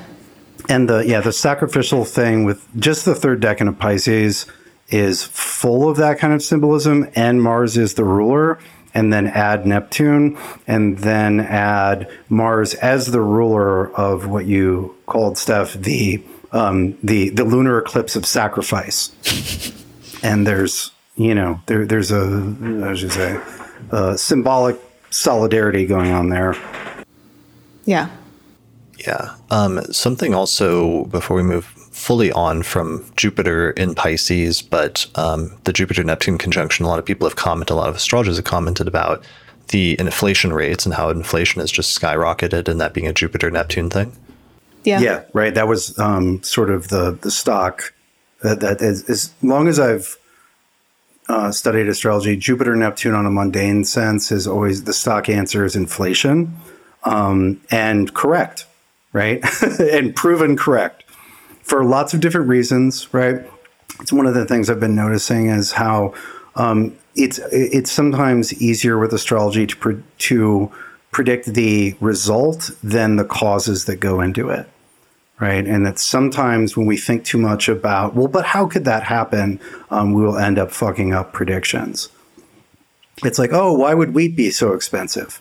I, you know, um, you didn't know that there was going to be um, war with major wheat producers, right? And maybe you couldn't have guessed that, but you right, get or, these. Go go ahead. Or I was just going to say, like, why would the economy tank in 2020? It seems so great now. Right. right. Yeah. Which is kind of what we were all saying in that the year ahead forecasts. Um, what was the word that you just used, Austin? It wasn't outcomes, but it was results the results. So the original word for the study of astrology and, Ptolemy's original title for his book was apotelesmatics, which means the study of outcomes or the study of results. So that was one of the words that was used for astrology back in the day is this notion of studying outcomes or, or results of things and that that's what you could do with astrology potentially so it's that made me think of that yeah that's nice and then in a lot of um, the vedic astrology texts the, the term that's used is studying the fruit, right? Not it's like okay, there's this plant, there's this tree, it's in this environment, but what is the fruit? You know, what is the nature of what it produces? What is the result, right? Yeah, that makes sense.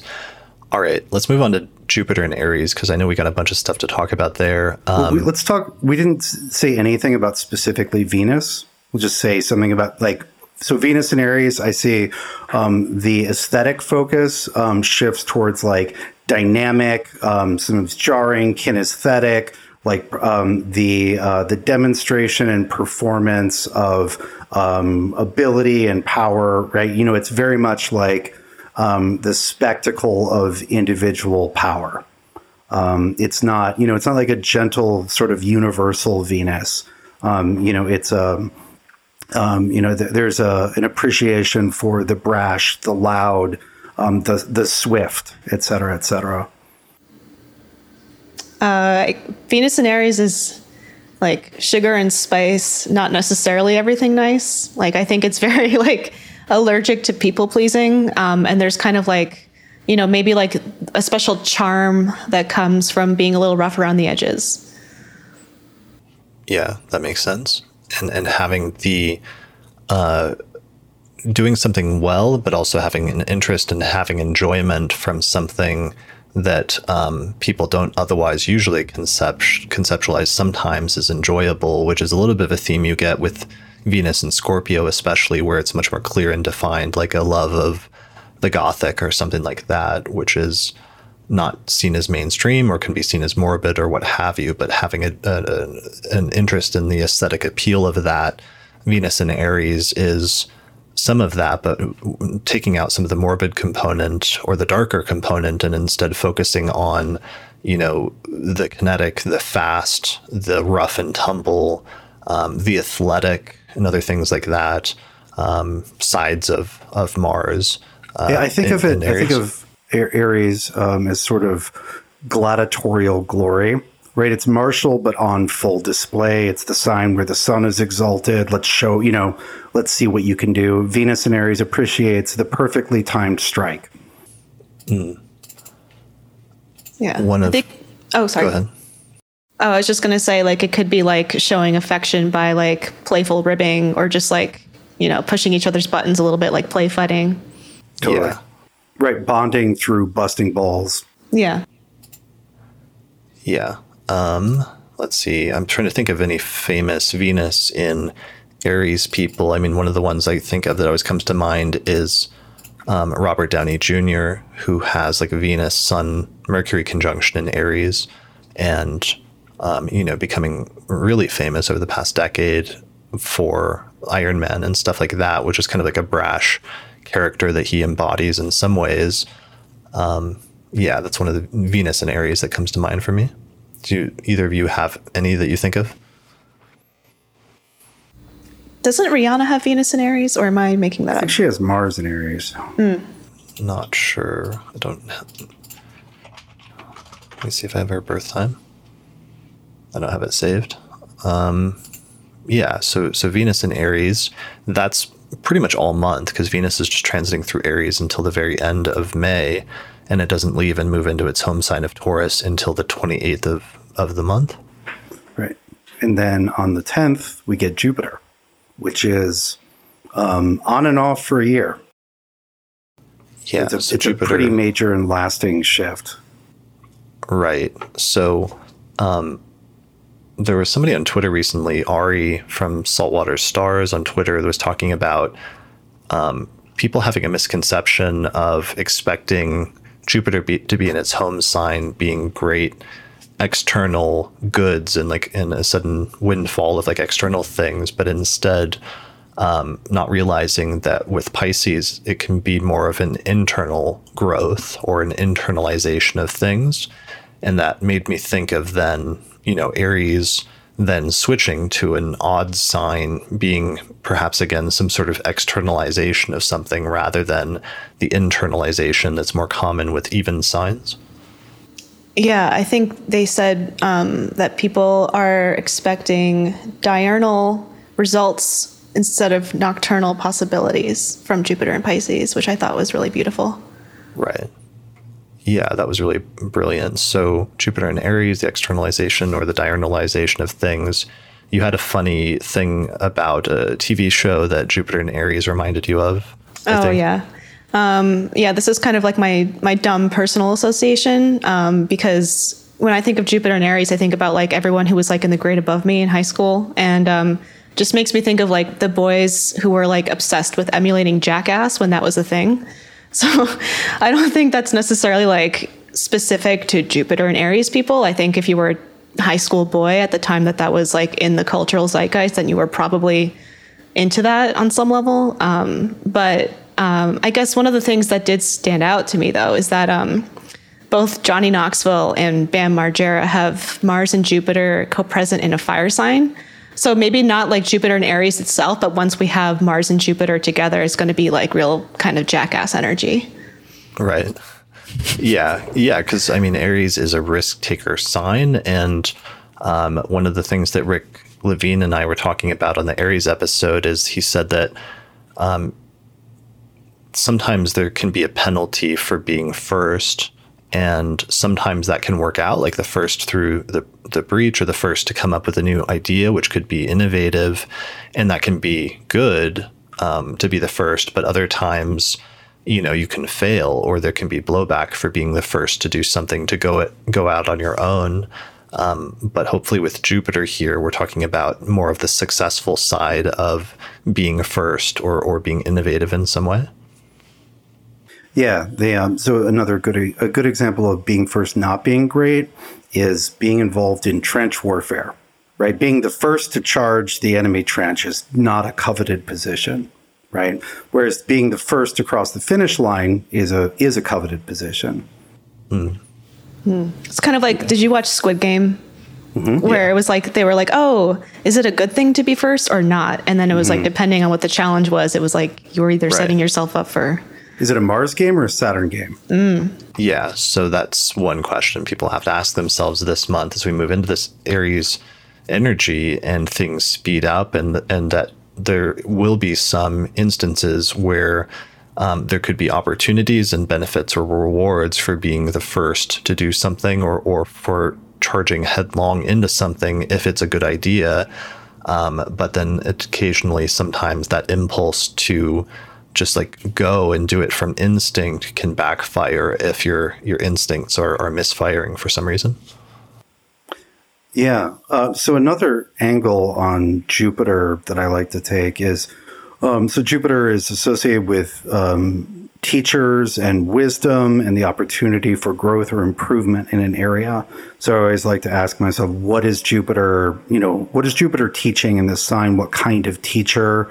Um, or mentor is Jupiter in a given sign, right? And so in Aries, um, you know, it's the it's the coach, it's the the sensei, the sifu, right? It's you know, like uh, it's the teacher who wants to teach you to be better in action, to endure the rigors of action, to be bold and fearless in the moment, right? It's a it's you know, it, it's a coach for action, right? It's not. Um, you know, teaching uh, transcendental mysteries, right? It's not about, you know, whatever the, the, the mystery of immac- pondering, um, you know, a sedentary mystery. It's like, here's, you know, here's what you need to do to perform better, right? And there's that externalization. Like Aries is very much in action, right? That's part of the, the that's part of how I see the exaltation of the sun. It's like, you know, the sun in Leo is like, I am, you know, I am what I am. But the sun in Aries is like, I will show you what I am. I will prove it through action. And Aries loves, plants in Aries love to prove themselves um, in action in front of people. Yeah, it's almost like gaining wisdom from trial and error.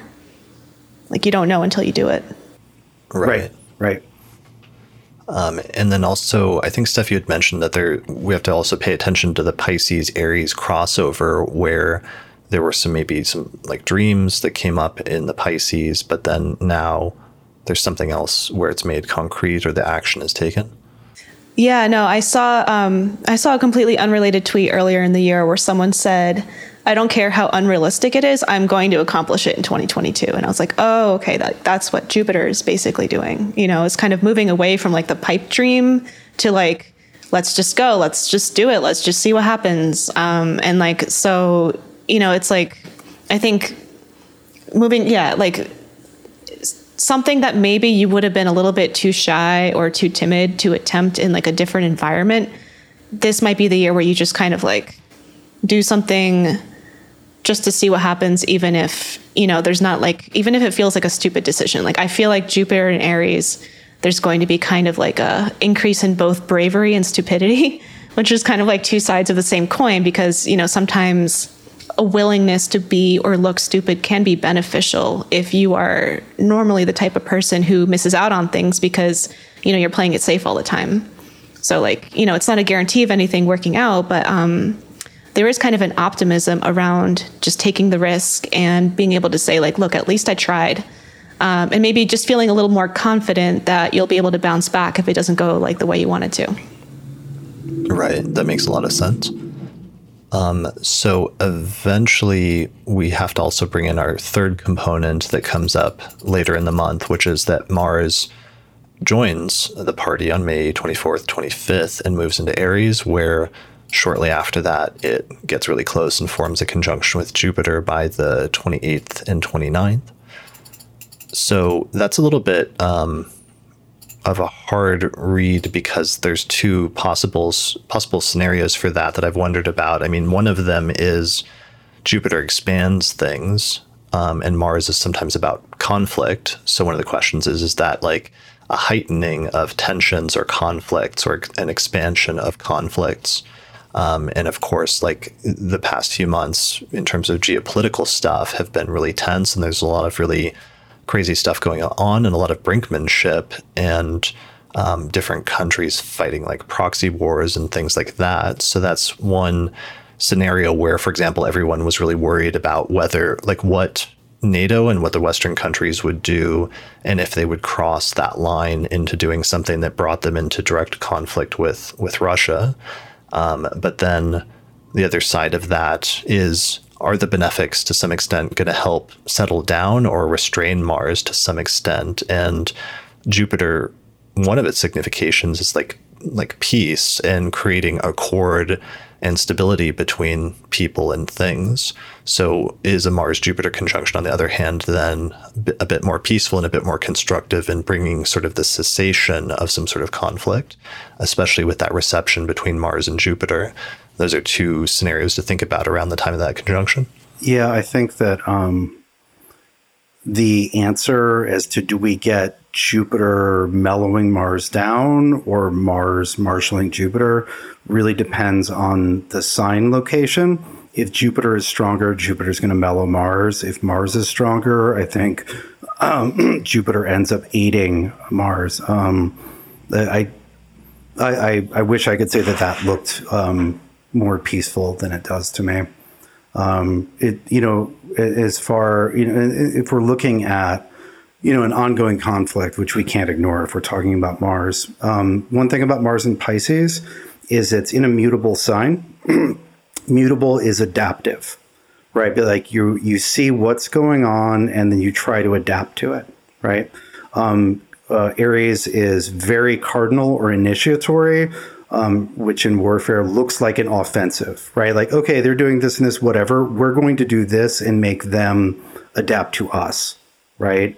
And so that looks, I don't know who's, you know, um, sort of stunning offensive that is, but that looks like a, that looks very offensive to me looks like maybe it's Ukraine going on the offensive. Maybe it's a, maybe it's uh, Russia. Maybe it's a you know another party, whatever. Um, but that's that's pretty straightforward, um, and I, I, don't see how Jupiter can really slow Mars down in Aries like that.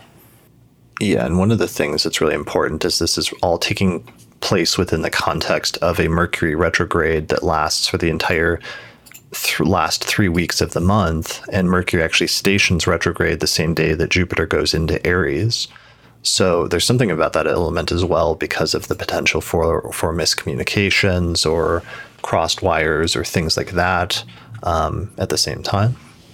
Yeah, absolutely. Yeah, and so one of the things um, I just think you know worth noting in terms of the general tenor of the month is um, Mercury retrogrades, you know, it makes things more confusing, right? Um, things don't get delivered on time. You thought the appointment was 11. The person you were meeting thought it was 1 because they wrote it down wrong and the meeting doesn't happen as scheduled. So you add that to the generally somewhat disorienting um, quality of the eclipses. Um, and there's a lot of um, there's there's the potential for a lot of confusion or seeing things um, not very clearly. Like things are moving fast, but the the field of vision, the visibility isn't good. Yeah. What are some of your Mercury retrograde keyword stuff? Um, I think of it as just kind of like you know like your your mind computer is kind of like defragmenting or just kind of like making space for new information by like reconfiguring things a little bit um, so you know like review recalibration um, um, I guess reflection, all the rewords. Yeah, I like that. That's a really good. Yeah, so let, let me tie that into the some of the the Aries stuff, right? So we have this like you know boldness boost, right, which starts on the day of the Mercury retrograde, um, because Jupiter moves into Aries the same day, and then we have Mars moving into Aries uh, two weeks later, while Mercury is still very retrograde, um, and so you know, you may the the spirit may be with you, but maybe wait until you know you can see where you're going before you um, charge headlong into whatever fray. Right? I don't think that's what people are going to do, though. right. Right. Well, except for the listeners yeah. of this podcast right. who are going to contemplate this and wisely time their actions. Yeah. Like my buying a sandwich under Moon Mars conjunction last night. Um, yeah but sometimes it's very have, rash of you, Chris. Right. So so a brashness, but it's like sometimes with Mercury retrogrades, you have to do you have to fail. Like you have to make the first step, but then you learn from it, and that becomes the process of the th- three week retrograde period is making the mistake, but then learning from it and going back and having a do over and trying again. So 100% also counterpoint. A lot of times people feel like things have to happen now during a Mercury retrograde, and they absolutely don't. And it would be way easier if you just delayed it two weeks and got it right the first time. Um, Same yeah, with eclipses, honestly. True, though. Yeah. Mm. Right.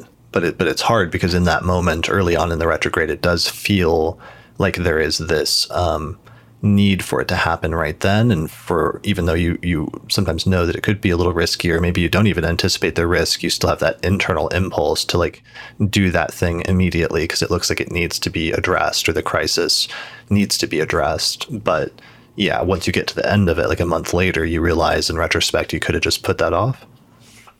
Yeah and figuring out and so that's just a good question. Is do i need to like do the whole third times the charm journey? Because sometimes you do or could I just save myself some trouble and, you know, just schedule this later? Like it would be great if I could get it done by May 13th. But in reality, like it's not going to kill me or anyone else if it's done by June 5th. Yeah. Um, you do learn from it. I mean, I always learn something something from my Mercury retrogrades when I have to do the do over, even if it is annoying or frustrating and things like that. Um, so something I wanted to mention that I noticed is in terms of eclipse degrees, we have the Scorpio eclipse there at like 24, 25 Scorpio. Um, and Mercury, when it retrogrades, it retrogrades from Gemini back into Taurus. And then it stations direct right about there at 25, 26 degrees of Taurus, which is pretty close to where that eclipse degree was of the Scorpio eclipse in mid May at 25 Scorpio. So if anybody has, especially fixed sign placements around 25, 26 degrees of any of the fixed signs, which are uh, Taurus, Leo, Scorpio, and Aquarius, those are going to be really sensitive um, points this month, not just due to the eclipses, not just due to Mercury, but also with Saturn hovering around 25 Aquarius for a good chunk of the month as well. Um, yeah, so that's something to pay attention to, and also could be part of the Mercury retrograde story because Mercury, during its pre retrograde shadow period, will pass over that degree once. Uh, and it looks like the date on that is around the 25th or so of April. Well, it's 20- actually right now. Like, oh, yeah, I think like Mercury literally, right literally just entered its shadow. Yeah. Wow. Okay. So Mercury's entered its shadow, which is the degree. So everything past this point may be things that for some people that get hit by this Mercury retrograde are things that have to be revisited or where you do something, but you end up having to come back to it at some point in the future. Yeah. Yeah. So, so watch this day. Watch like what's kind of percolating right now. Right. Oh no! I hope I don't have to revisit this day. No. Uh, next next month. Um, all right. So that's the Mercury retrograde um, which is is important this month as another overlay of everything that's going on. Did we talk enough about Mars moving into to Aries and joining Jupiter and everything Let's say else? some nice things about Mars and Aries. I just talked about it in terms of military action. Right. But, you know, most of us are not going to be fighting in a military conflict, but we'll still be having this transit. I have a nice thing I could say. Sure. I think so. It's like, you know, we just kind of got introduced to Jupiter and Aries, whatever that's doing in our chart, and then Mars comes in right away. So it's almost like we're going skydiving on our first date with Jupiter right. and Aries. Like, it's just like, all right, like I just met you this is crazy, but, you know, that song. um, that's right. really good. I um, did a podcast with someone like five years ago. We were talking about planets and so I think we're talking about Mars. He's like, oh yeah, my my Mars is in Aries. I love skydiving. Can't get enough of it. Right. Um, one of the chart examples that I used that I always liked as a chart example was because we have a birth time, but it was um, Angelina Jolie that has Mars in Aries in the tenth house, and how you know, a good chunk of her career has been like action movies, and she's known as like a, an actress that does major leading roles in action movies, amongst other things, of course. But um, in terms of how that can manifest constructively if it's connected with the 10th house, that's an interesting manifestation. Mm-hmm. Mm-hmm. Yeah. Um, well, and our uh, the late great Alan White was a Mars and Aries in the first house and was Right. literally a paratrooper.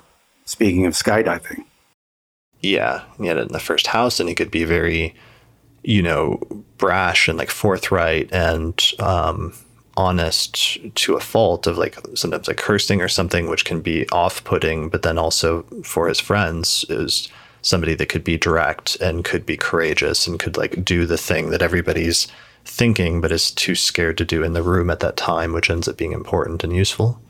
you know, honest is also a good keyword for Aries. Yeah. Yeah, right. It may not be appreciated or appropriate, but uh, Right. it is honesty, or at least you know it's where they're really coming from. Yeah, we were. I was talking yesterday in an episode I recorded with Laura Nalbandian about astrology conferences and like giving some of your first lectures and how terribly that will go, and like the friend, the friend that will say that was great, you did a great job, like no matter what happens, but just to give positive reinforcement versus the friend that's like, yeah, you did a pretty terrible job, and and like be honest about like that thing that happened, even if it's maybe uncomfortable. Let's say. Yeah. I feel like Aries is also really good at just being like very clear and to the point. Right. Mm-hmm. Like more, I guess, more economical about like getting places or saying things. Mm. Yeah, Aries also a spicy sign, like liking like spicy things, both literally in terms of like foods, but also metaphorically. And that, that's a good keyword because it gives you like kind of a neutral, obvious one where there's some people that like, let's say, spicy foods or like it really hot. Um, but there's other people where that that's not something that they like, but it's just a matter of taste. Yeah, and that, that's a good one in particular for Venus and Aries, right? Which is matters of taste. Right. Yeah, and liking liking spicy things. Um all right. Well, I think that might be all of the major things that we meant to touch on in terms of the transits for this month, right? Is there anything I mean there's like this new moon in Gemini at the very end of the month, but because it's coming after eclipse season, it's so much less powerful and like amped up or important and it's also probably going to overlap with the next time we do a forecast episode because it's so late in the month so we might be able to put that off until next month Yeah. Well, I Yeah, think there is just- also. Oh, sorry. Keep. No, Go go, ahead. ahead. I was just going to mention, you know, Venus going into Taurus at the end of the month. Um, and I saw something, um, SJ Anderson on Twitter mentioned how, like, there's going to be a period in June where both Venus and Mars are in domicile. And so it's like the areas of your life that um, got shaken up by the eclipses, those rulers are going to be like, they're going to have a chance to kind of stabilize those topics following the tumult, tumultuousness of the eclipses. right Yeah, Venus is certainly going to try. right Yeah. yeah that makes sense So maybe one one thing about the the new moon at the end of the month, it's not an eclipse, right? And so, um, in my experience, we don't really leave eclipse land until we get a lunation that's not an eclipse. It's sort of back into the normal cycle of time outside of the dragon roller coaster wormhole. Yeah, it's not an eclipse, but also it's one of the first in the series after a year and a half or two years where we were having eclipses that were bouncing back and forth between Gemini and Sagittarius. So, one of the nice things about that is for people that we're experiencing major events and turning points and major endings and beginnings in that sector of their life over the past couple of years, we finally get a much quieter eclipse where it can just be like a quiet little new beginning, but it doesn't. Not all new beginnings or endings have to be hugely momentous. Sometimes they can just be small, small things. That's a nice point. It's like a little bit of retreat reprieve for Gemini until Mars goes into Gemini for 17 years. Right. well, the other for thing, um, the the ruler of the Gemini new moon is Mercury is going to be stationing direct during that time, so there it could be like not the most peaceful or chill Right, well, it's- Gemini new moon. Right, it's Mercury stationing in the condition we described earlier, right? In those eclipse degrees on Algol. There may be some, you know, solid information, right? Mercury's about to go direct. Um, that's not necessarily pleasant. It might be useful, but it's not necessarily pleasant. Yeah. Um, all right. I wanted to mention also, I forgot to mention the electional chart for this month, where the featured electional chart that Leisa and I, Leisa Schaim and I picked out was in order to try to get a really good Mars electional chart. And this month, that's actually possible because you have many of the most ideal um, considerations all present with both of the benefics moving through the sign of Aries and with uh, Mars also moving through its home sign. So, our electional chart for this month, if you're looking for a Mars election that represents or will have many of the same qualities or archetypes of some of the more positive things that we've outlined here in terms of Aries and that archetype, then this would be the chart for for doing that. So the chart is set for May 26, 2022, starting at about 3 a.m. with Aries rising. So this is a night chart, and Mars is in Aries in its home sign in the first whole sign house, and it's applying to a conjunction with Jupiter within about a degree or two. Uh, Venus is also still in Aries, so it's co present with Mars and Jupiter and helping to balance them out and make things even more positive or successful with respect to what Mars wants to initiate at this time. Since it's a night, night chart, Venus is actually the most benefic planet in this chart. Um, the moon is also in Aries in the first house, and it's applying to a conjunction with Venus um, a little bit widely, but is still nonetheless co present and applying um, to that conjunction. And yeah, that's basically it. It's like, uh, it's also yeah, that's basically it. It's, it's a Mars election with Mars as strong and mitigated as you can possibly get in a night chart. So you're going to get many of the more constructive things that come with Mars that we've talked about in this episode. Yeah, that's if you want to time your glorious charge. Yeah, that would be the time to do it. Um, so that's the election. We've also got three or four other electional charts that we released this month to patrons in the Auspicious Elections podcast. So that's one of the benefits you can get by signing up to support our work through our page on Patreon. So you can get access to that there. Um, and I think that's it for this episode and for this forecast for May. Um, thanks both you both for joining me. Thanks, Steph, for for joining this your first time on the podcast. But I really enjoyed this. Thank you so much for inviting me truly a dream come true. Yeah. Um, all right. What do you both? What do you have coming up this month, Steph, or or what? Where can people find out more information about your work and some of the things that you're working on? Um, so my website is ladykazimi.com, and that's also my Twitter and Instagram handle is Lady Kazimi. Um, I don't have anything. You know, my con- consultations are open. Um, I guess one thing I've been working on since I redid my website over the winter is just adding more resources to my website. And so, like, a lot of that is just kind of, um, I guess, re rehashing some of the old stuff that I had in my old one. So one of the features that I had was um, was a free birth chart tool, like a free birth chart lookup feature. So I'm getting I'm working on putting that up right now, and I uh, sort of redid a lot of the the descriptions because I I had some just basic delineations like planet and sign kind of stuff. So that's going to be ready soon. Awesome. Cool. Um, yeah, that's exciting. Are you are you doing any conferences this year or attending any conferences? Oh yeah, I'll be at NORWAC. I'm not presenting, but I will be happy to say hi to you if you're there. Nice. All right. Cool. That's going to be a great conference. It's like sold out, I think, at this point, or will be by the time this episode comes out. But um, I'm sure that's going to be a lot of fun. Um, Austin, you are also doing NORWAC this year, and I is your workshop sold out? Uh, yeah. Well, no, actually, no. I don't know if it's sold out. There was um, it was sold out, and then the capacity was expanded. Mm. Um, so what's funny is I'll be doing the workshop later the day of your electional chart. Nice, right? Which makes sense. Right. Aries is my tenth. I'm going to just talk all day long. Got Mercury there. Right. Um, yeah. so yeah, I'm doing a workshop on Thursday, and then I have two lectures at NORWAC. If you're there, come see me. And then I am starting my um, 2022 year two class um, at the beginning of May, and my year three class. Um, year three, you have to have taken year two. Year two, sometimes I let some people, if they've got the year one curriculum down, can jump in without. Um, without having studied with me before.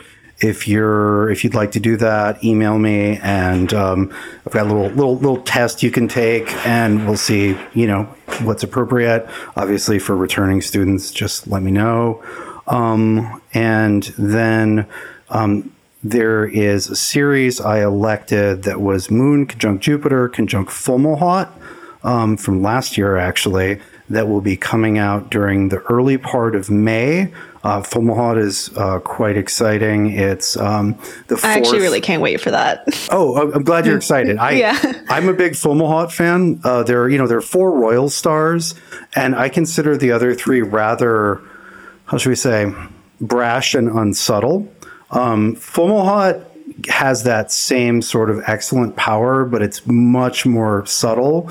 You know, it's the um, you know, it's the the king of the deeps, right? It's that that royal power that's beneath the surface. That's not like you know as loud and obnoxious as like Aldebaran or Antares or Regulus can be. I'm a big fan. So the um yeah the the Fomalhaut series is going to come out, and you know there's um, a ton of um, you know we try to harvest the very best um, of each year. So there's a bunch of uh, how should we say um, delicious fruit preserves over the from the last several years that are still available. I love that. That's, that's like exactly what you're doing. And it's so funny seeing when a new series is released because it's from often like eight, nine months ago. And, and then I remember, I'm like, oh, yeah, there were some really great electional charts during that time. It's fun. It's fun to like let them let them marinate. Yeah, for sure. Um, all right. So that's fearandsunder.com. And then your website is austincoppock.com. Um, as for myself, I'm just going kind of crazy doing the podcast and recording a bunch of episodes ahead of time, um, which I'm actually excited about getting ahead with things. I've started the new Zodiac series and I'm going to be doing the Taurus episode soon. Um, but I recently um, started my local astrology group again and we hold our held our first meeting a couple oh, like a week or two ago and i recorded that meeting and i'm going to re- release it as an episode of the astrology podcast um, i'm also starting to have guests out and i have one out this week lauren albandian to start recording more interviews in person and i've kind of like stocked up a bunch of interviews that I'm going to be releasing first for early access because I've got a backlog pretty far ahead of time. Um, so I'm going to release them to patrons for early access through my page on Patreon. And if people like this work or you enjoy um, basically the free astrology classes that I'm teaching when I release four episodes a month or two bonus episodes for a patron, then you can sign up through my page on Patreon and get bonus bonus content like early access to episodes, the ability to attend, attend live recordings, or even some private podcast episodes that are only available to patrons um, and also just to help support the work I'm doing and hopefully help to improve the quality of the podcast by starting to have more people out in person to record really high quality video and audio that's only possible when we do that. So that's primarily the next stage that I'm moving into is more stuff like that. And then hopefully with some of these conferences coming up, I'm starting to think about wanting to shoot a bunch of interviews in person. For example, at the ISAR conference that's happening in August in Colorado. Uh, I don't know that I'm going to be at NORWAC, but I do want to start being able to travel again and start shooting more on location in person interviews. So that's the plan. Um, all right. I think that's it for this forecast for May of 2022. Thanks a lot, both of you, for, for joining me and doing this with me. Thanks for having me. It was my pleasure.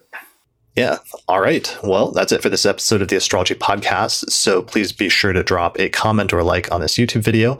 And that's it for this episode. So we'll see you again next time. Special thanks to all the patrons that supported the production of this episode of the podcast through our page on patreon.com.